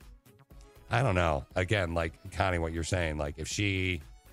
Once she gets hooked on it. I mean, she could make a living on the pole. I think that's a book. Or she could just get a great workout and have it as a bonding moment with mom. Mm-hmm. I would Dad, you don't have to go down there. You don't have to go down there and watch them, you know, work out. I would absolutely not want her to do it. Call me sexist all night long. Well, you are a sexist. Yeah. Well, I don't necessarily think I'm a sexist. You're not a sexist. But I definitely would not want her to do it. I would say absolutely not. But don't you think that's more of a dad thing than a sexism thing? I think so. You know, I don't want my, I'd love to work out for my kid, but I don't want my kid, saying, hey, dad, come and look at how I can twirl around the pole in my yoga pants and workout clothes. No, it would ruin that guy time bonding. I don't know if yoga pants would work because I think you need the sweat on your skin to make you stick to it. Oh, God, sure. No. Ew. With my kid? No. Like behind your knee, behind your knee. Hey, Dad, I got the sweaty knee. Okay, weigh in. We'll get back to it next. Right now we're talking about a rando texto that we got from a dad whose wife got into pole dancing. Now, pole dancing is a very good exercise outlet, right? A lot of people do it. They go to gyms, and there are gyms that are filled with poles, and you learn how to pole dance because it ain't easy. It's hard. Yeah. And so his wife really got into it, and she loves it. And last year for Christmas, he got her a pole, put it in the basement. She's been doing it in the basement, and it worked out well because of coronavirus. But now their daughter's 15 years old, and the daughter's like, Mom, I want to work out with you. Will you teach me how to do it? And the dad says he inherently has a problem with it. Just it's with me, it'd be a hard no. Be like, it's just too weird. It's just too weird. Why though? Because you're not a sexist. So why? Because his wife is saying you're sexist. Because I think he's more of an ageist, and really, I think he's just being a dad. My dad wouldn't have wanted to see me that way, Yeah, it's kind of like trophy husband John messaged via the app, and he kind of made a really good point. Yeah. He said, hey, it's not that bad of an idea. There's also a really good show on MTV that she could appear on as well if she gets good at the pole thing. I think it's called 16 and Pregnant. So John's a dad. Jeez, John. But seriously. I mean, do we need to take sexist, it to then that's sexist. Is it though? Is it though? Or is it just going, no, I'm not going to have, hey, I have my boyfriend's over. I'm going to show him my new trick I learned on the pole. No, it's weird. Whether she's pure-minded or not, it's a bad idea. Somebody else said the reason it could be perceived as sexism is because the dad doesn't want his daughter to do it, in part because he's limiting a workout that highlights women's femininity. He himself is probably not being sexist, but the culture around pole dancing is sexist, and he's playing into it. That's a good point. Okay. Yeah. That's a good point. Well, I mean, when you see women on the pole until 5-10 years ago, you would think something else, right? Yeah. Yes. Somebody else said, why are no other women not upset about this whole pole dancing thing in general? I actually think, and this is from a woman, she said, I think it degrades women. So, but some people like Connie, you had said there's a member of the Clique of Six that teaches it. Oh, yeah. So. Oh, yeah. She teaches it, and we have a lot of listeners who do it as a workout. Yeah. Mm-hmm. Absolutely. I don't think it is degrading to women. I think it's a great workout. We got an email, and he said, I don't have kids, but I would not let my daughter do that particular workout. I do believe there's a certain sexuality that comes along with it. My personal belief is that kids have a hard enough time being kids without anything being added to it. And then he talks about Netflix and the show or movie, whatever it is, Cuties. Yeah. And he said, I believe that pole dancing should have an age of entry. I do not believe the dad is doing anything wrong. See, we got a devil's advocate that referred to that show as well, Connie, that, you look at kids dancing, the dance moves that they do, and they don't maybe, obviously, hopefully understand what they're doing. And they reference that show as well. I mean, what are those kids, 12? I don't know. I haven't seen the show. It seems like most people who are banning Netflix haven't seen the show either. Is it a show or a movie? It's a movie. Okay. Yeah, I haven't seen it either. I saw the promo and I actually swore. I went, holy bleep. Yeah, that's what. Most people are deleting their Netflix accounts based on the promo for it, or people just talking about it in general. And I believe it's a movie about the fact that you have to be careful how you let your kids dance because it's sexualizes them. Mm-hmm. So I think the message of the movie is getting basically ruined by the promo. Somebody else said, I'm a mom and I would not want to see my 15-year-old daughter on the pole. It's tough considering everybody associates pole dancing with being a stripper, but they do. Yeah. So, and then she went on to say, I get it from the father's perspective and I get it from the mother's perspective. It's a great workout. And however, I think I would refrain from allowing her on the pole until she was slightly older. See, it's funny because there are positions, but nobody has a problem with their kid doing yoga. And there are yoga positions that are way more sexualized than any pole dancing could be. Give me a break. Oh, yeah. Is everybody screaming about yoga too? No? Yeah, or any sort of dance classes. There's tons of dance classes that can be viewed as very sexualized. And so that's what I don't understand. It's just because there's a pole and there's this stigma, I guess. Yes. Yeah. I guess that is 100% what I think it is. And that it's funny because you're right about yoga is a great example too. Dance absolutely. Well. And you hold the pose in yoga. You hold it. Yeah, I don't know what it's called, but there are several of them. We got another email that says, pole and silks. I'm assuming you know what silks is. That's where you have the big pieces of cloth thing, you know. Oh, I know there's a strip club called silk. She said it's an amazing workout. It really gets you in tune with your body. It kicks your butt, our emailer says. Mm-hmm. I mean, it would. And yoga, your yoga now, actually, Connie, your yoga thing is kind of changing my mind a little bit. My buddy Eric and I, his wife is a yoga instructor. And she talked us into going to one of her classes, and we went to the wrong one, and it was the advanced one. Yeah. First off, I almost vomited and passed out, and secondly, the poses that the ladies were holding in there. Absolutely. Good Lord. But you know what? Here's the thing: everything is always about perception. It doesn't matter what actually is; it matters what we perceive it to be. And people perceive yoga to be, peace and love and tranquility. They don't see it as, dollars in your underpants. Yeah. You know what I mean? Mm-hmm. Even though some of the poses are more offensive than a pole dancing, anything you could do pole dancing. So that's what the perception of yoga is. And the perception of pole dancing is women making money on a stage. It's not, we haven't come far enough as a society to just see it as a workout. Even though for some people, for most people who are doing it now, it is a workout. Yeah, and a lot of people, we do have people that own businesses in the area that are pole dancing places that have messaged in and went, that guy, it's a perception. There's nothing wrong with it. It's a stigma. Somebody said, I used to spin on parallel bars. Had they actually had pole dancing back when I was spinning on pole, I would have been spinning on poles. I may have an awesome body right now. LMAO. It's true. I mean, it's very good for your thighs. And plus, you got to get the sweaty knee pit to spin or stick, Connie said earlier, right? Pink. Yeah, we just got another text that says Pink, or an email that says Pink does silks in concert. You know when she's hanging and then she goes, brrr, that's what silks are. Those are silks. Oh, yeah, those are cool. Yeah. Yep. Flying in the air. Yeah, that's nice. But again, that's not a workout. Holy cow. But it's all what your perception is. Some people have a super naughty perception of pole dancing as a workout because we can't get rid of the original intended use for it. Well, and that's funny you said that because, again, a sister with a brain messaged in, Connie, and said yoga's intent has never and was never sexual. Pole dancing actually comes from the strip club. So what? That doesn't negate the fact that it's a great workout. That's exactly what I'm saying. Thank you for backing me up, person. It's exactly what I'm saying. I think she's saying the opposite. That doesn't mean the positions can't be taken that way. Are you kidding me? And pole dancing comes from thousands of years ago, and it's an Oriental, Chinese, ancient Chinese thing.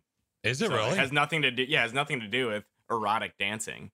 Right. Yeah. It was a form of aerobics and just basically to kind of how it is now with this. With this yoga just got marketed better. They got marketed differently. Somebody said, I don't really think you could compare yoga to pole dancing because pole dancing was never created as an exercise. It was literally used for strippers. Well, again, Steve just disputed that. Mm-hmm. And they went on to say, my daughter's 13. And although I think it's definitely good exercise, I think I would really have a hard time with, and this is from a sister with a brain, my daughter learning to do pole dancing.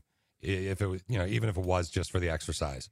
So so many people do yoga now. And you don't want to think about yourself doing yoga and being in a pose that may be sexualized. Yeah. So they have to come to the defense of what they do, right? Yeah.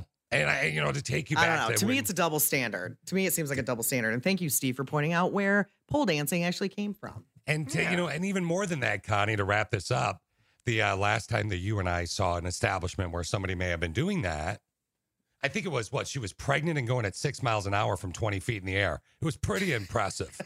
Like, she's just spinning and spinning and spinning. Weird, I'm like, Fish. I think we gave her 40 bucks. So you're welcome. Okay, so what does everybody decide? Do we think he's sexist? Should he allow his daughter? I mean, no one sounds like mom already sexist. Mom already said she's going to teach their daughter how to do pole dancing as a sport.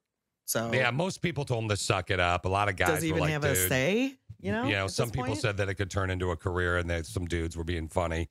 But most people, it's interesting. A lot of women were like, I wouldn't let my daughter do it.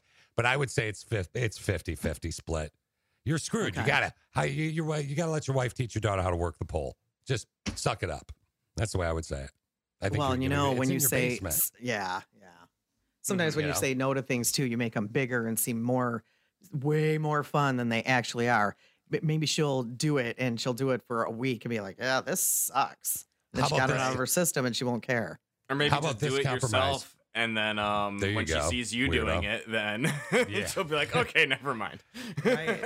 How about this one instead? You got your daughter. It's in your basement. The pole's in your basement. That's the Randall that we're talking about. The mom takes classes and now has been doing it at home. Daughter wants to learn. She's 15. As a workout. Yeah. Sit down with your 15-year-old daughter, and you say, here's the deal. I have a problem with this. You can only do this with mom. You can't post videos of you doing it on social media.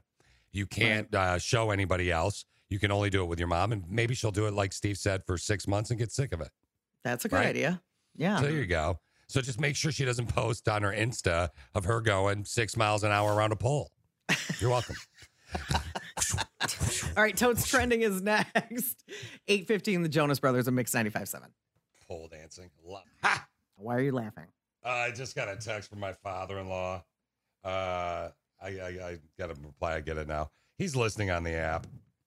Hi, father-in-law. Free download in your app store. So Kirk was answering the text question of the day and texted me the answer. Yeah. The Grando or the text question of the day? Text question of the day. Which was, what was your kid doing the last time they made you crack up? Yeah, and he answered with, when your daughter my daughter told me that she wanted to marry fish. And then he started laughing. I love Kirk. He's great. Oh, poor Kirk hasn't laughed at his kids in 8 years. Yeah, I know, right? They're not funny. It's really sad. I'm the funny one. That's what I do. I make people laugh. Let's peep what's Totes Trending. Totes Trending. With Connie and Fish. Connie and Fish. Oompa, doompa, doopity doo. I have a Florida story for you. Have you ever heard of Opa-locka? Oompa-locka? Opa-locka or Opa-locka, Florida. It's a Florida town. How's it spelled? Opa-locka. Opa-locka. Opa-locka. Opa-locka. Anyway, the Florida town of Opa-locka revealed their ordinance, actually repealed, not revealed, repealed their ordinance that said women and men would receive civil citations for wearing pants that expose their undergarments. That's right. If you want to, so you're busting a sag, if you will. If you want to visit the old town of Opa-locka, Florida, you're going to see some butt crack. You see my behind hanging out of my pants, then you're about to say hi to my butt crack. Butt crack, yeah. So dumb. Is that too dumb? So dumb. No, it's entertaining, but it's dumb. Let it go. A little more. Okay, here we go. Just hanging on my hips slightly, so low I shake my stuff. Got me some pants, they're as big as a sail, and I pull them on down to show my butt crack. Yeah, they're as big as a sail. Pants. There's room for about 20. I have to hold them up because they make me walk funny. Well, my butt crack is a fuzzy little place where... Now, you good? Okay. Yes. Sorry. Anyway, Yeah, they repealed that. I still don't understand. So what did they repeal? I don't understand your story. You started the song too quick. Basically, what happened was you can't show butt crack. Is that what they're saying? You can now show your butt crack. Yeah. Oh, no, you can't. In that town. Okay. Yeah. Okay. Because they put up an ordinance that said, pull up your damn pants. And if you don't have your pants pulled up and we see your whale tail or your butt crack or whatever, you're going to get a ticket. Well, they repealed it. It's gone. Okay. Okay. So there you go. Gotcha. Hear the song again? Okay. For all. I'll save that song in case we ever need it again. All right. Okay. We'll move on to Wendy's. I'm sure we'll need it again. There's a guy at a Wendy's right now. He's a drive-through worker. He's going viral right now. He sounds like an automated recording. Remember how I got fired from Taco Bell after one day because I did voices in the drive-through? Yeah. Uh-huh. Take a listen to this. Can I get honey mustard and barbecue, please? Honey mustard, barbecue. What would you like for the drink? Do you all have the Coke Freestyle machine? Yes, we do. Can I get a vanilla ginger ale, please? Vanilla ginger ale. All right. Anything else for you tonight? That's it. Thank you. Doesn't he sound like one? He's great. He sounds like a robot. Yeah. Yeah, that's his voice. Yeah, he's going viral for it. I'll send it to you, Steve, to throw on the website. He sounds like the movie phone guy. Yeah. He does. It's a great voice. He nailed it. He nailed it. And speaking of social media, do you remember there was a little girl, she's a little 10-year-old girl, and she posted a video of herself playing drums and sent it and tagged Dave Grohl from the Foo Fighters.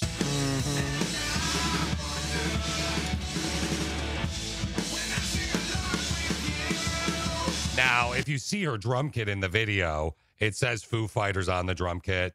She loves the Foo Fighters. He is her favorite. Well, she challenged him to a drum off. He played, went against her, and he won because he's a great drummer. But he's given her a little bit of a present. Remember how we said he's going to do something for this girl? Yes. Here's your follow-up. He actually wrote a song for her, and I'm not joking. This is real. He actually wrote a song for her. Here it is.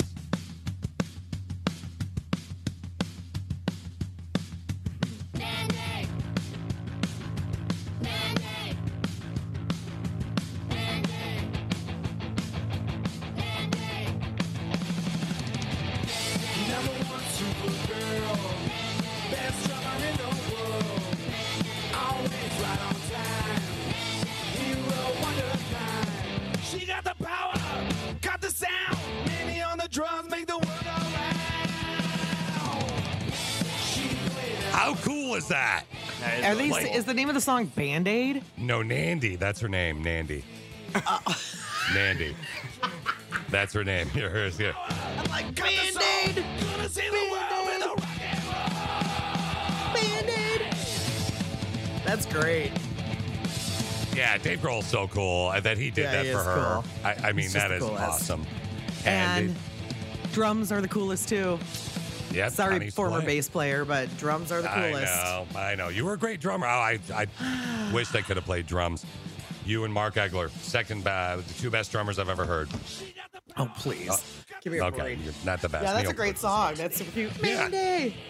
Yeah. Okay, and to wrap up Totes Trending today, the Macy's Thanksgiving Day Parade is still going to happen, but it's not going to be a parade. And it's what? It's not going to be live, and it's going to have 75% fewer people hanging around there, and it's going to be stretched out over 2 days, and no under 18 is going to be allowed. Days. So, what?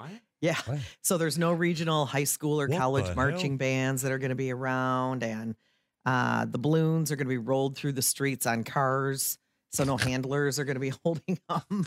So, I know. Like they're not socially distanced. No live spectators. Like they're not socially distanced with the balloons anyway. It's not like they're like 20 feet apart anyway, right? Holding the giant inflatable puffy SpongeBob or whatever. Pokemon is the big one, right? Yeah. Are you kidding me?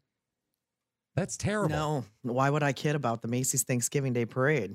I mean, I've never gone to it live, but I watch it every single year on TV. I was a part of a huge parade in the Detroit, when I was younger. My father paid for us to dress up as clowns. So I understand the inner workings of the big parade. I am aware of this. And normally they blow up the balloons the night before in the big giant warehouse or whatever, the makeshift warehouse that they make for it. Yeah, and they're not doing that this year either.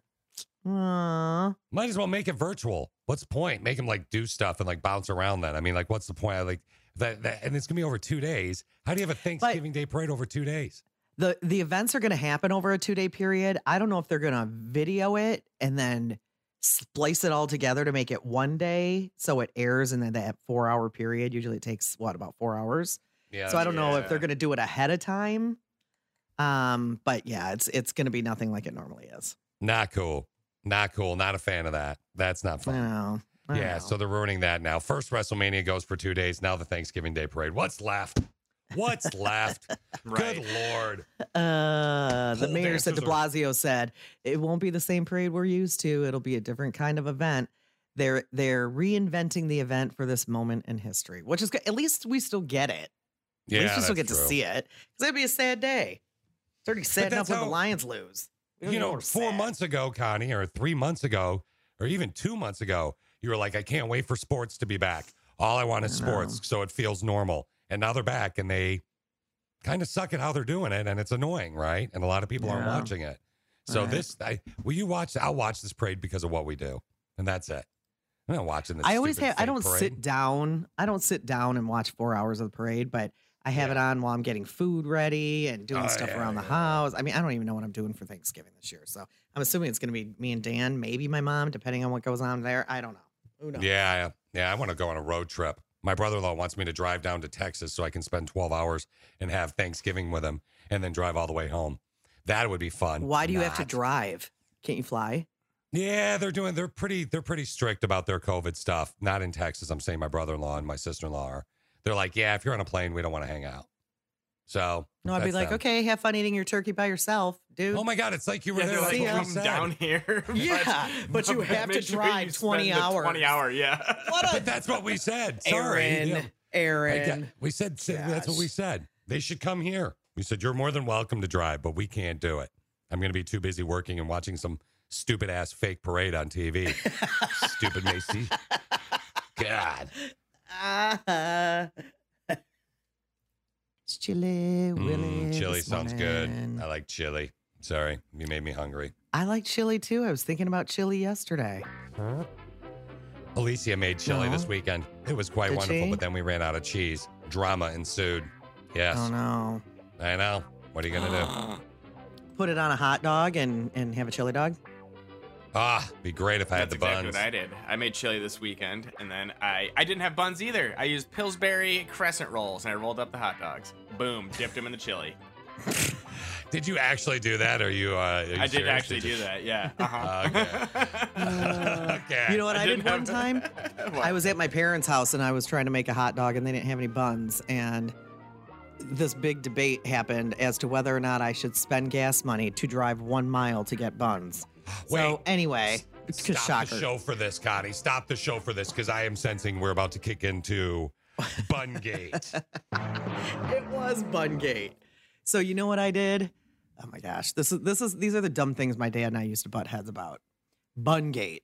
So anyway, I'm rifling through my parents' pantry, and I was just visiting there, but I was rifling through their pantry, and I found that they had the Red Lobster Cheddar Bay biscuit. Oh, yes. Things to make into biscuits. So I did the same thing, Steve, only I made the biscuits and wrapped them around the hot dogs. Grab them and cooked them that way. Wrapping up hot dogs is so good. Wrapping up hot dogs is the best. So wait, did Bungate become glorious? No, I'd still rather have a bun. That's what I was craving. That's a hint. Got it. Mm-hmm. Okay, we can move on then. All right, text question of the day. What was your kid doing the last time they made you crack up? Based on time restrictions, I'm going to jam through some of these. We'll get to the top five-ish in a sec, but first let's just start off with a couple. We will post them all on the station's website, but right out of the giddy-up, my 4-year-old got dressed to play outside today, and he said, hey, Mom, I'm going fishing for snipe. And he was wearing, she had sent a photo, he was wearing all of his fishing gear. Yeah. She was going to go snipe fishing. Yeah, that's super cute. So cute. Somebody else said years ago, helping me clean out junk, found old 45s. Like 45 records. Remember those with the big holes? And you had to get the thing to put in the middle. My son asked how those CDs would work in his player. Nope, those are old 45 records. They will not work in the CD player. And most kids don't even know what a home telephone is. They don't know how they would, especially like a rotary one. They're like, even there's videos all the time about that. Yeah. Crazy fact about record players right now, though. This year is the first time since the 1980s that records have outsold CDs. Yeah, I saw that. It's because of downloads, dog. That's incredible. Yep. And it's because of downloads. Everybody's downloading it now. You don't need a CD anymore. Well, right? Record, they came back in. They're like, you know, bell bottoms. They're cool again. Mm-hmm. It's weird. Just like mom jeans. I hate those stupid jeans. Like, it's like, and if you like wearing your clothes, they're your clothes, your body. I get the boy. But for me, watching the show from afar, I'm like, man, those things are really high. Anyway. So what was your kid doing the last time they made you crack up? Today, my 3-year-old hollered at me that there was a burnt hot dog in the toilet. It was his poop. That's awesome. That's awesome. Here's another one. My 6-year-old referenced the movie Tommy Boy in the correct context. What did you do, Richard? What? It cracked my husband and I out. It was a proud mom moment. Nice. That's hilarious. That's awesome. Here's another one. My 2.5-year-old whispered to me, I love you, but you drive me crazy. I love you, but you drive me crazy. My girls are disgusting, Connie and Fish. They can fart on command, but it is funny. It's going to be a fun party trick later in life for them. Yeah. Yeah, until it doesn't work right. Yeah. Yeah, Fish broke up with somebody once because she could do that. Yeah. Her friend Rhonda made, her name was Amanda, and her friend Rhonda made her show me. And I was 16 at the time. And she was like, no, I don't want to show him. It's an embarrassing thing. And Rhonda was like, no, girls didn't talk like that back then, Fish. Oh, well, whatever she said. I don't know how her voice was. I barely remember her. I mean, we only made out. Maybe I think it grabbed her chest a couple times. Anyway, so honk, honk, you know. So anyway, Rhonda was like, just show him. And she was like, all right, fine, okay. Do. And then her butt went. I was like, oh, my God. And I laughed. But then she kept going. I didn't do the whole song. Right. Oh, so, Fish, let's think about this for a minute. Isn't it annoying when somebody takes a joke and just beats it to death? Just won't stop with it. No, and it just keeps coming up again. Execute it correctly. Just got to keeps coming up again. Same joke over and over and over again. Down by the river. You just got to do it brilliantly. And it's great. Annoying. But, I mean, like, come on now. It's annoying. Top five-ish. I feel like you're trying to send me a message, but I'm going to ignore that. No. Huh? What? I was just bonding. What was your kid doing the last time they made you crack up? No, you weren't. No, I wasn't. Okay, sorry. I'm okay. My 8-year-old got a hold of some helium. It was hysterical. Here's another one. While discussing face cream with my 6-year-old, I told her she could start using it when she was 13. Her response was, hold on a sec. Are you still going to be alive when I'm 13? Sorry, kid. You're not getting rid of me that soon. There you go. Cute. My son is a 1.5 years, makes me laugh every day. But the biggest crack up recently was when he walked out of the bedroom with my thong around his neck and looks at me and he goes, hi. And he's got my thong around his neck. And that was it. Funny. Yep, that was it. All right, yeah. So the funniest things my kids did lately to crack me up is pretty gross but hilarious. I have a 14-year-old son and a 12-year-old daughter. Mm-hmm. My daughter was doing something in her room, and my son had just taken a shower and come in with a towel on. He says, hey, Holly. And she turned around. Right then, he put his bare behind on her pillow, smears it around, runs out of her room. Ew. Of course, my daughter is horrified, screaming and screeching at him. She yells back, now I'm going to get pink eye. Ew. Yeah. Smart kid. Yeah. Here's another one. We'll do this one. The last thing my kid did to crack me up was when she went potty all by herself on the big girl seat, not using a potty seat. Mm-hmm. She shouted from the bathroom, ma'am, which is mom, but it's in like her voice. Ma'am, I'm in the deep end. She is 3 and adorable. Oh, no, she fell in the toilet? I don't know. I don't totally understand that. All right, you know what? I'm going to skip. There's some of these are really long. I'm going to skip to number 2. You ready? Okay. All right. Because we're running long. Right. Number 2. Mm-hmm. Talking about things that kids say that made us laugh out loud. Connie and Fish the other morning while making breakfast. Aub, her daughter, I'm assuming is Aubrey. She goes by Aub. Mm-hmm. Okay. Hey, mom, me. Yeah, my love. I love you to Uranus and back to the dirt again. Me. Hey, Aub, how about we say Jupiter or the sun next time? Lord, please watch over my child and the things she says when I'm not with her. Hope this guy made you laugh. Yeah. I love you too, Uranus and the dirt back to the dirt again. She meant to say from Jupiter to the moon, right? Or the sun. Yeah. I don't know what she meant to say. Yeah, I think she said what she meant to say. She did. Maybe she did. Now, I want a warning pig for number one. Number one. Adult content. Adult content from a 4-year-old. Okay. That's why I'm okay reading this. Yes. Adult content from a 4-year-old. Now, right. Connie, I want you to trust me and let me read the whole thing. Don't snap that delay button right away, okay? Okay. Here we go. Mm-hmm. Text question of the day. What's the question? Go ahead. What was your kid doing the last time they cracked you up? My 4-year-old was playing outside and announced very loudly, my coochie hurts, and followed with, I must be on my period. We laughed for 5 minutes straight. Oh my gosh. I mean, I'm not a woman, so I don't know. Is that true? No. How does a 4-year-old even know how to say that? And that's why I made it number one. Oh. How does she even know? Yeah. And by the way, who knows how kids learn the things they say? Yeah, and I edited that. So if you want to see the real version, I edited it. Oh, you son of a gun! Really? I did. Oh. I did. I edited. So you only heard it if you're on the app. It's a reason to download the app because it's unedited. But yeah, you can read it online. It's a fun. So that was number one. That was it. That was it. We were done. I had to edit it. No, it was about a 4-year-old. And yeah, go read it online or listen to the podcast, Connie and Fish. There you go. Okay. Fish, I know Fish is a very picky guy when it comes to food. I am. I know you've changed your eating habits a lot over the years. For you, you've changed them a lot. Like you'll actually eat some lettuce now. Yeah, now, you don't go crazy with salads though, right? Because you'll just eat regular lettuce with French dressing and maybe a crouton or some cheese on there. Yeah, throw a little chicken breast on there, and that's about it. Yeah, I'm not like getting it. Yeah, somebody tried to put a cucumber on my salad once. I'm like, what is wrong with you?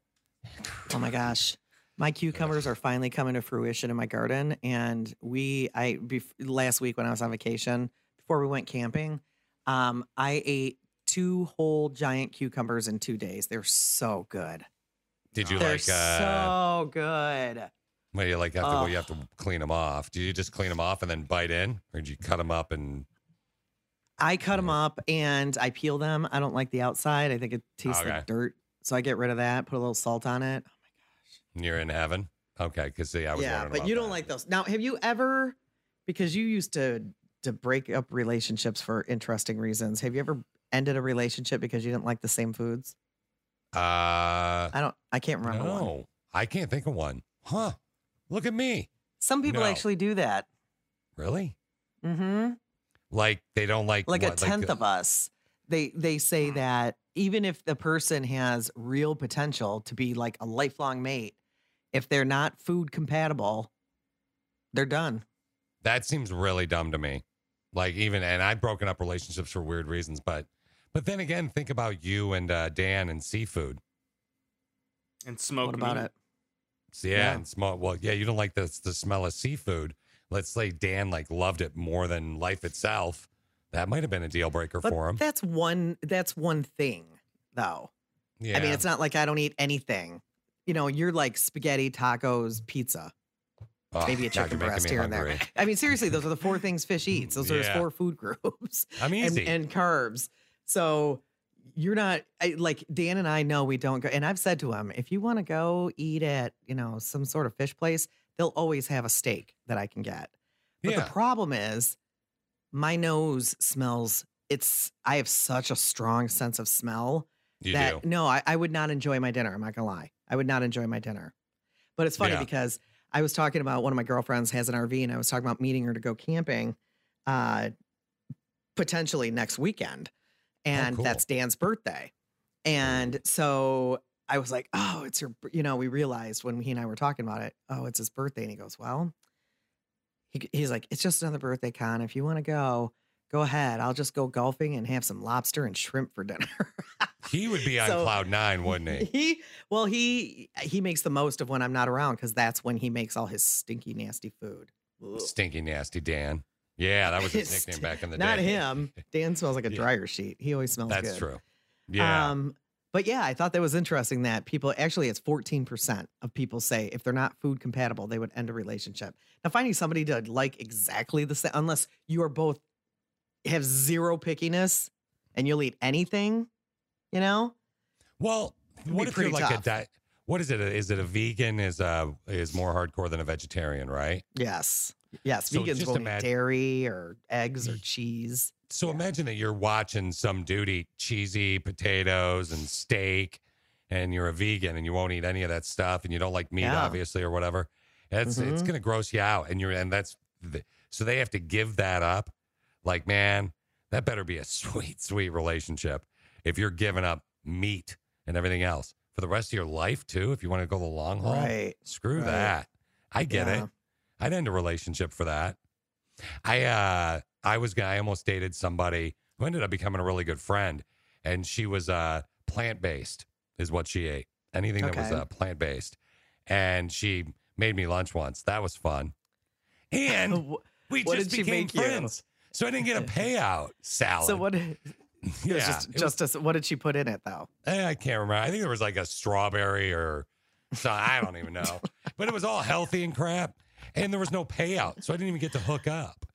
So back in the day, I was obviously single back in the day. Well, Connie, if you're going to eat some roughage from the dirt instead of a PB&J or some spaghetti, you know, you better get, you know, a little bit of something. Where do you think peanuts come from? I understand they come from the ground. But that being said, where do you think the grains that are in bread, where do you think they come from? Yeah, but if I'm going to sit there and eat her, where do you think the grapes from your grape jam or the strawberries from your strawberry jam? Where do you think they come from? Well, I better get some kind of jam if I'm going to sit there and I'm going to eat some plant-based crap on a date. You know what I'm saying? Like something. Yeah, a little smoochy. Do you see 47, almost 48-year-old fish going? I'd really like a peanut butter and jelly right now. Right? No, I'd be like, for this fish would be like, listen, man, if we're gonna do this and I'm gonna eat that, you better smooch my face. That's what I'd be saying. Obviously, I'm single in this hypothetical and really happy, but still, I better get a butt grab or something.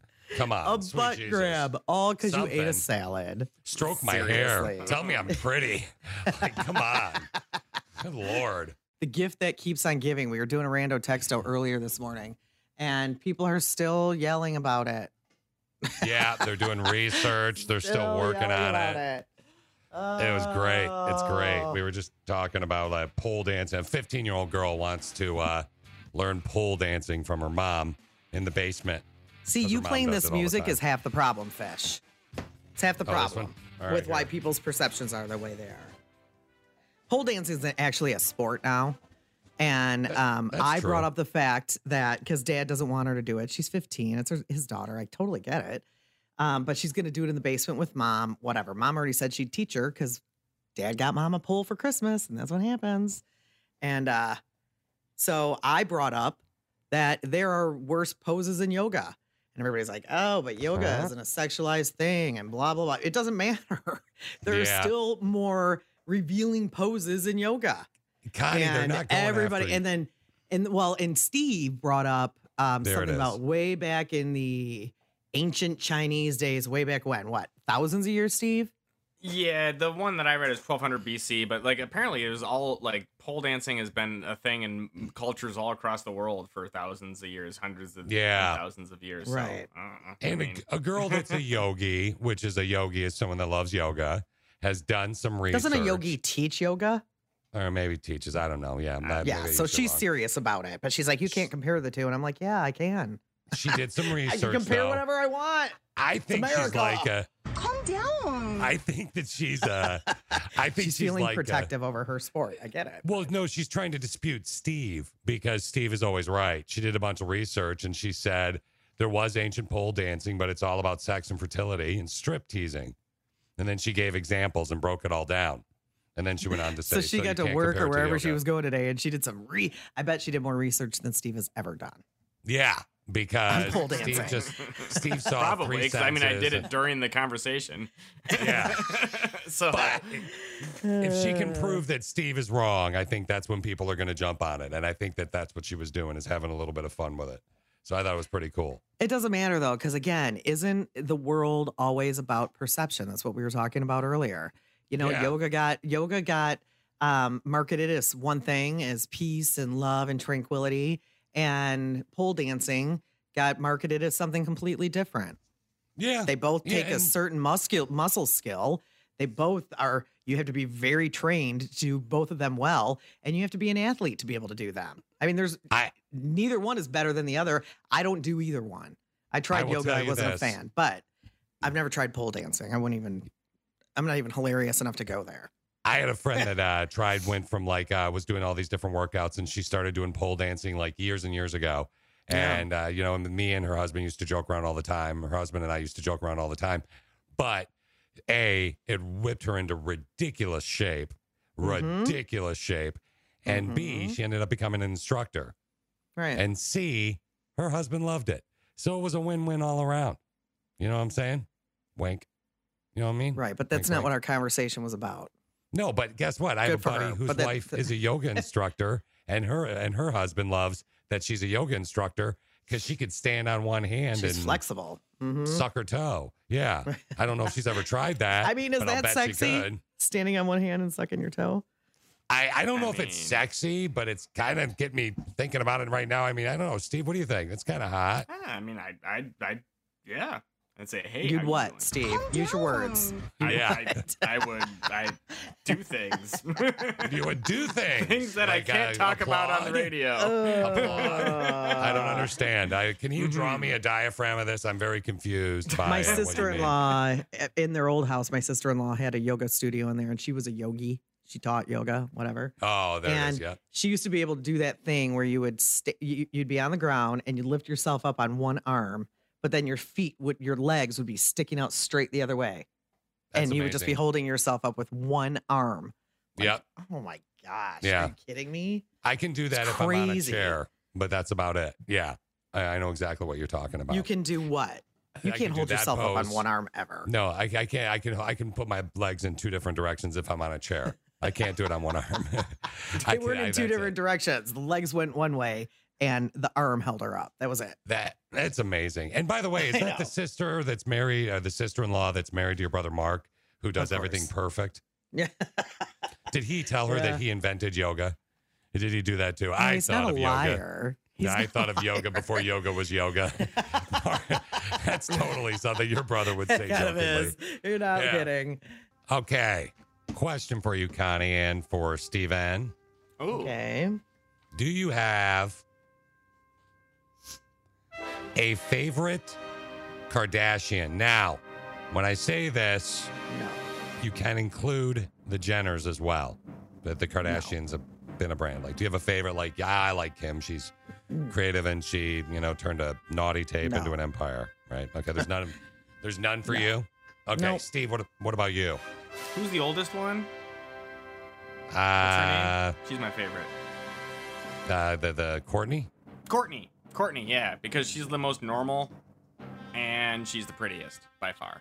She's not your favorite anymore, buddy. Oh, no. No. Oh, what did Kourtney do? Oh, she didn't do anything. Steve's going to have a new favorite. So Kate Hudson, the actor, and her brother Oliver have a podcast called Sibling Rivalry. Okay. On their latest episode, they had this conversation. Who's the worst at keeping secrets of all you guys? Kim. Who's the most laid back? Kylie's pretty laid back. If there was a stoner, who would it be? Kendall? I am a stoner. Really? Yeah, no one knows that. So that's the first time I've ever really said anything, but I don't care. Yeah. There you go, Steve. Kendall Jenner. Does that change your mind, Steve? I mean... they all look the same. Are cool. Yeah, I mean, they all I still like Kourtney the best. I still like Kourtney the best, though. Yeah. I mean, Fish, do you have a favorite one? Yeah, I think Kim Kardashian. I get a kick out of her, even though she's the troublemaker. The Kanye thing. I used to be a huge Kanye fan. Then he, kind of went a little bit off the rails. So I've always gotten a kick out of Kim Kardashian. I don't understand how she can walk with her torso like that. I've always wondered if it's real or not. Why? Because her butt's so big? Like, yeah, it just doesn't look like Lord made, if you will. You know? I don't know. I just think she's beautiful. She is. She's gorgeous. If you follow her social media, it's quite wonderful. Yeah, yeah, she's very ugly, personally, but... You think Kim Kardashian is ugly? I think Kim and Chloe are ugly, and the rest of the girls are eh. Except for Kourtney. Really? She's gorgeous. Now, Kendall Jenner, the billionaire... Kendall Jenner now, big, likes the weed. She's the big stoner, so that doesn't change your perception of her. Then, well, she's one of the babies, right? Wait, she's not the billionaire. The billionaire is Kylie. Oh, Kylie's the billionaire. Well, Kendall's the youngest. But didn't it come out that Kylie is not truly a billionaire? That Mama padded the numbers. Yep, and they all got worked up about it, and she was like, "No, my mom didn't do that." Because she was like on the Forbes 500 list or something. Yeah, she's still. They're like, nope. Yeah, she's still loaded, but I get what you're saying about only worth $900 million instead. I do think Kourtney is the most beautiful. I'm with you on that, Steve. But I get a kick out of Kim Kardashian the most. But Kendall, the big stoner of the group. There you go. You heard it here first. Big deal, right? If you're into her, then you're probably happy. But that's the thing. Sibling Rivalry is the name of their show. I don't know. Does that make you... Is that enough of a bonding group that just makes you like somebody instantly, Steve? No. I mean, the one thing... I could see myself hanging out with them in the garage at that point. I don't think they're going to be in the garage, brother. They're going if they're in the garage... I bet she's got a pretty sweet garage. I was going to say, it's probably a 30-car garage. Probably a room. It's probably not a garage. They probably built a special room. She's probably got a room with a water bong infused into the wall with socially distanced, I don't know, what do you hit the water bong with? I got good pot too. I mean, well, yeah. Yeah, she's not smoking that stank weed. Like she ain't smoking your garage weed kidding. There. Like I do. Yeah. How dare you insult my marijuana, Connie? Yeah. She ain't smoking your badass. You can make fun of me and my family, but stay away from my pot. Yeah. Kelly Clarkson. Makes me think of her talk show now, which makes me think of Drew Barrymore, and Drew Barrymore's talk show is not on around here. Yeah, what the heck, up man? With that? It bothers me. Her talk show started yesterday, Drew Barrymore's did. In case you didn't know, she's got a talk show now, and it started yesterday, but we don't have it in the GR area. So I wonder why. Steve, you said in Lansing, it's on CBS, right? Yeah, so you can go to her website, the DrewBarrymoreShow.com, and you can put in your zip code, and it tells you the closest stations. And the closest ones to us are Lansing, Traverse City, and Marquette are all airing them. They're the CBS affiliates, but nowhere in here? Grand Rapids or Battle Creek or anything. What is CBS doing during the day that's so important they can't put on Drew Barrymore? Yeah. Nothing. I looked yesterday. I was trying to get it yesterday because I love seeing the beginning of people's shows and whatever. And she said, I've always gotten a kick out of Drew Barrymore. She said, without a doubt, she will never be married again, by the way. She was interviewed last week talking about her talk show. And Drew Barrymore will never be married again? Yeah, she's like, I'm done. I'm done with marriage. Yeah. Yeah. I said that, too, after I got divorced. I mean, don't get me wrong. Dan and I dated for 9 years before I realized, okay, yeah, I can do this again. No, she's got three under her belt, though. Yeah. She got divorced in 2016. So who was she married to, that weird green guy? He was Tom Green was her second.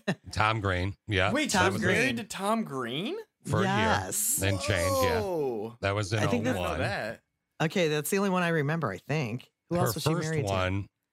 First one was Jerry Thomas. He was a film producer, and then Tom Green. So she did him for. I mean, she was with him for about a year.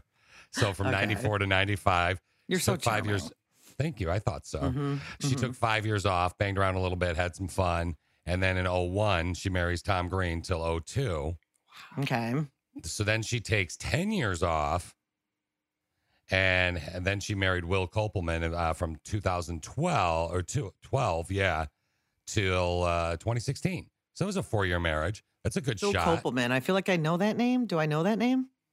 Will Copelman. Will Copelman is, no, I don't think you know him. Okay. He has children with her, though. I think. Yeah, it looks like he has 2 kids with her. Oh, he was in a movie called The Intern. But I haven't seen much what's more his of him. Face? Robert Downey. Robert De Niro. De Niro. was embarrassing. I'm sorry. I should know De Niro. He's my guy. De Niro. That's a great movie. It's actually. It is a great movie. Yeah, and yeah. The girl from the Devil and the Prada and the dress and the thing. The Devil Wears Prada. Yeah. Yeah, that girl. That girl. Mm-hmm. She's from that. She's in that movie with him. She plays his boss. I like her. She's hot. Okay. There's something about her. So does anybody have any idea what the Drew Barrymore talk show is about? Like, what are they doing? Because she can't sing like Kelly Clarkson, I don't think. She's not going to be singing on her show. Let's see. Drew Barrymore talk show. I wonder what they're doing. So she has nothing to hide as she launches her new talk show. She touches on infamous David Letterman flashing incident, apparently. Oh, yeah, I remember that. Yeah, I don't know. Yeah, that's, I mean, I guess she did a reunion to kick it off. Because, you know, Drew Barrymore owns Charlie's Angels, right? Yeah. She owns the franchise. Right. And she did a reunion like with Cameron Diaz and I think some other people from Charlie's Angels. Okay.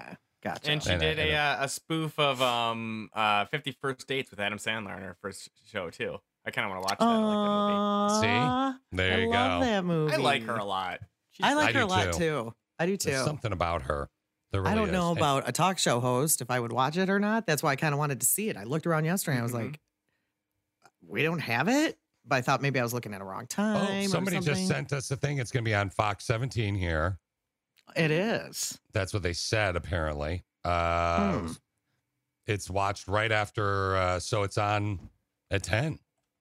It's after our show, Monday through Friday, allegedly. It's a CBS product. And I mean, I guess. Yeah, I don't know. I think it's been bouncing around on some Fox stations or something. CBS is so weird, though. Like. I record stuff. I watch Big Brother and I record everything after Big Brother on Sundays because of sports. It bumps everything back. And you end up watching the last 10 minutes of it in your hour-long recording. You get 10 minutes because everything's pushed back because sports go over. So what I did is every year I go through and I record like 3 shows after Big Brother. So I am guaranteed to get it. Well, CBS, they must have changed programming. So those shows didn't record this week. So I literally got 12 minutes of Big Brother.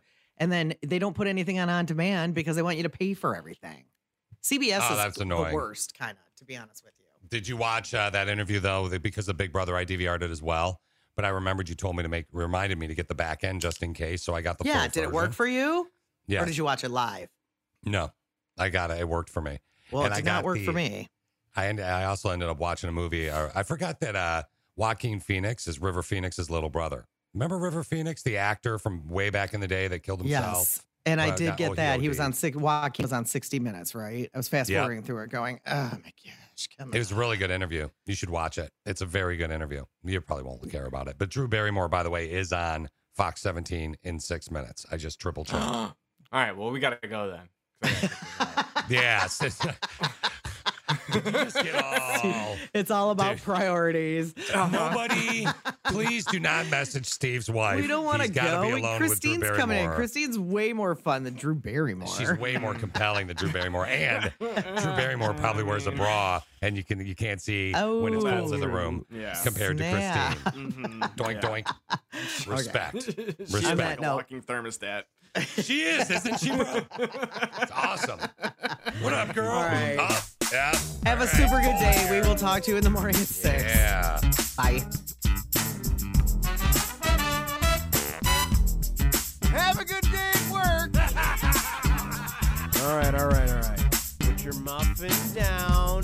Get out of your car and go to work. Now it's the Connie and Vic Show all up in your face radio. Check out the dynamic duo. Goodbye. What kind of a name is Fish?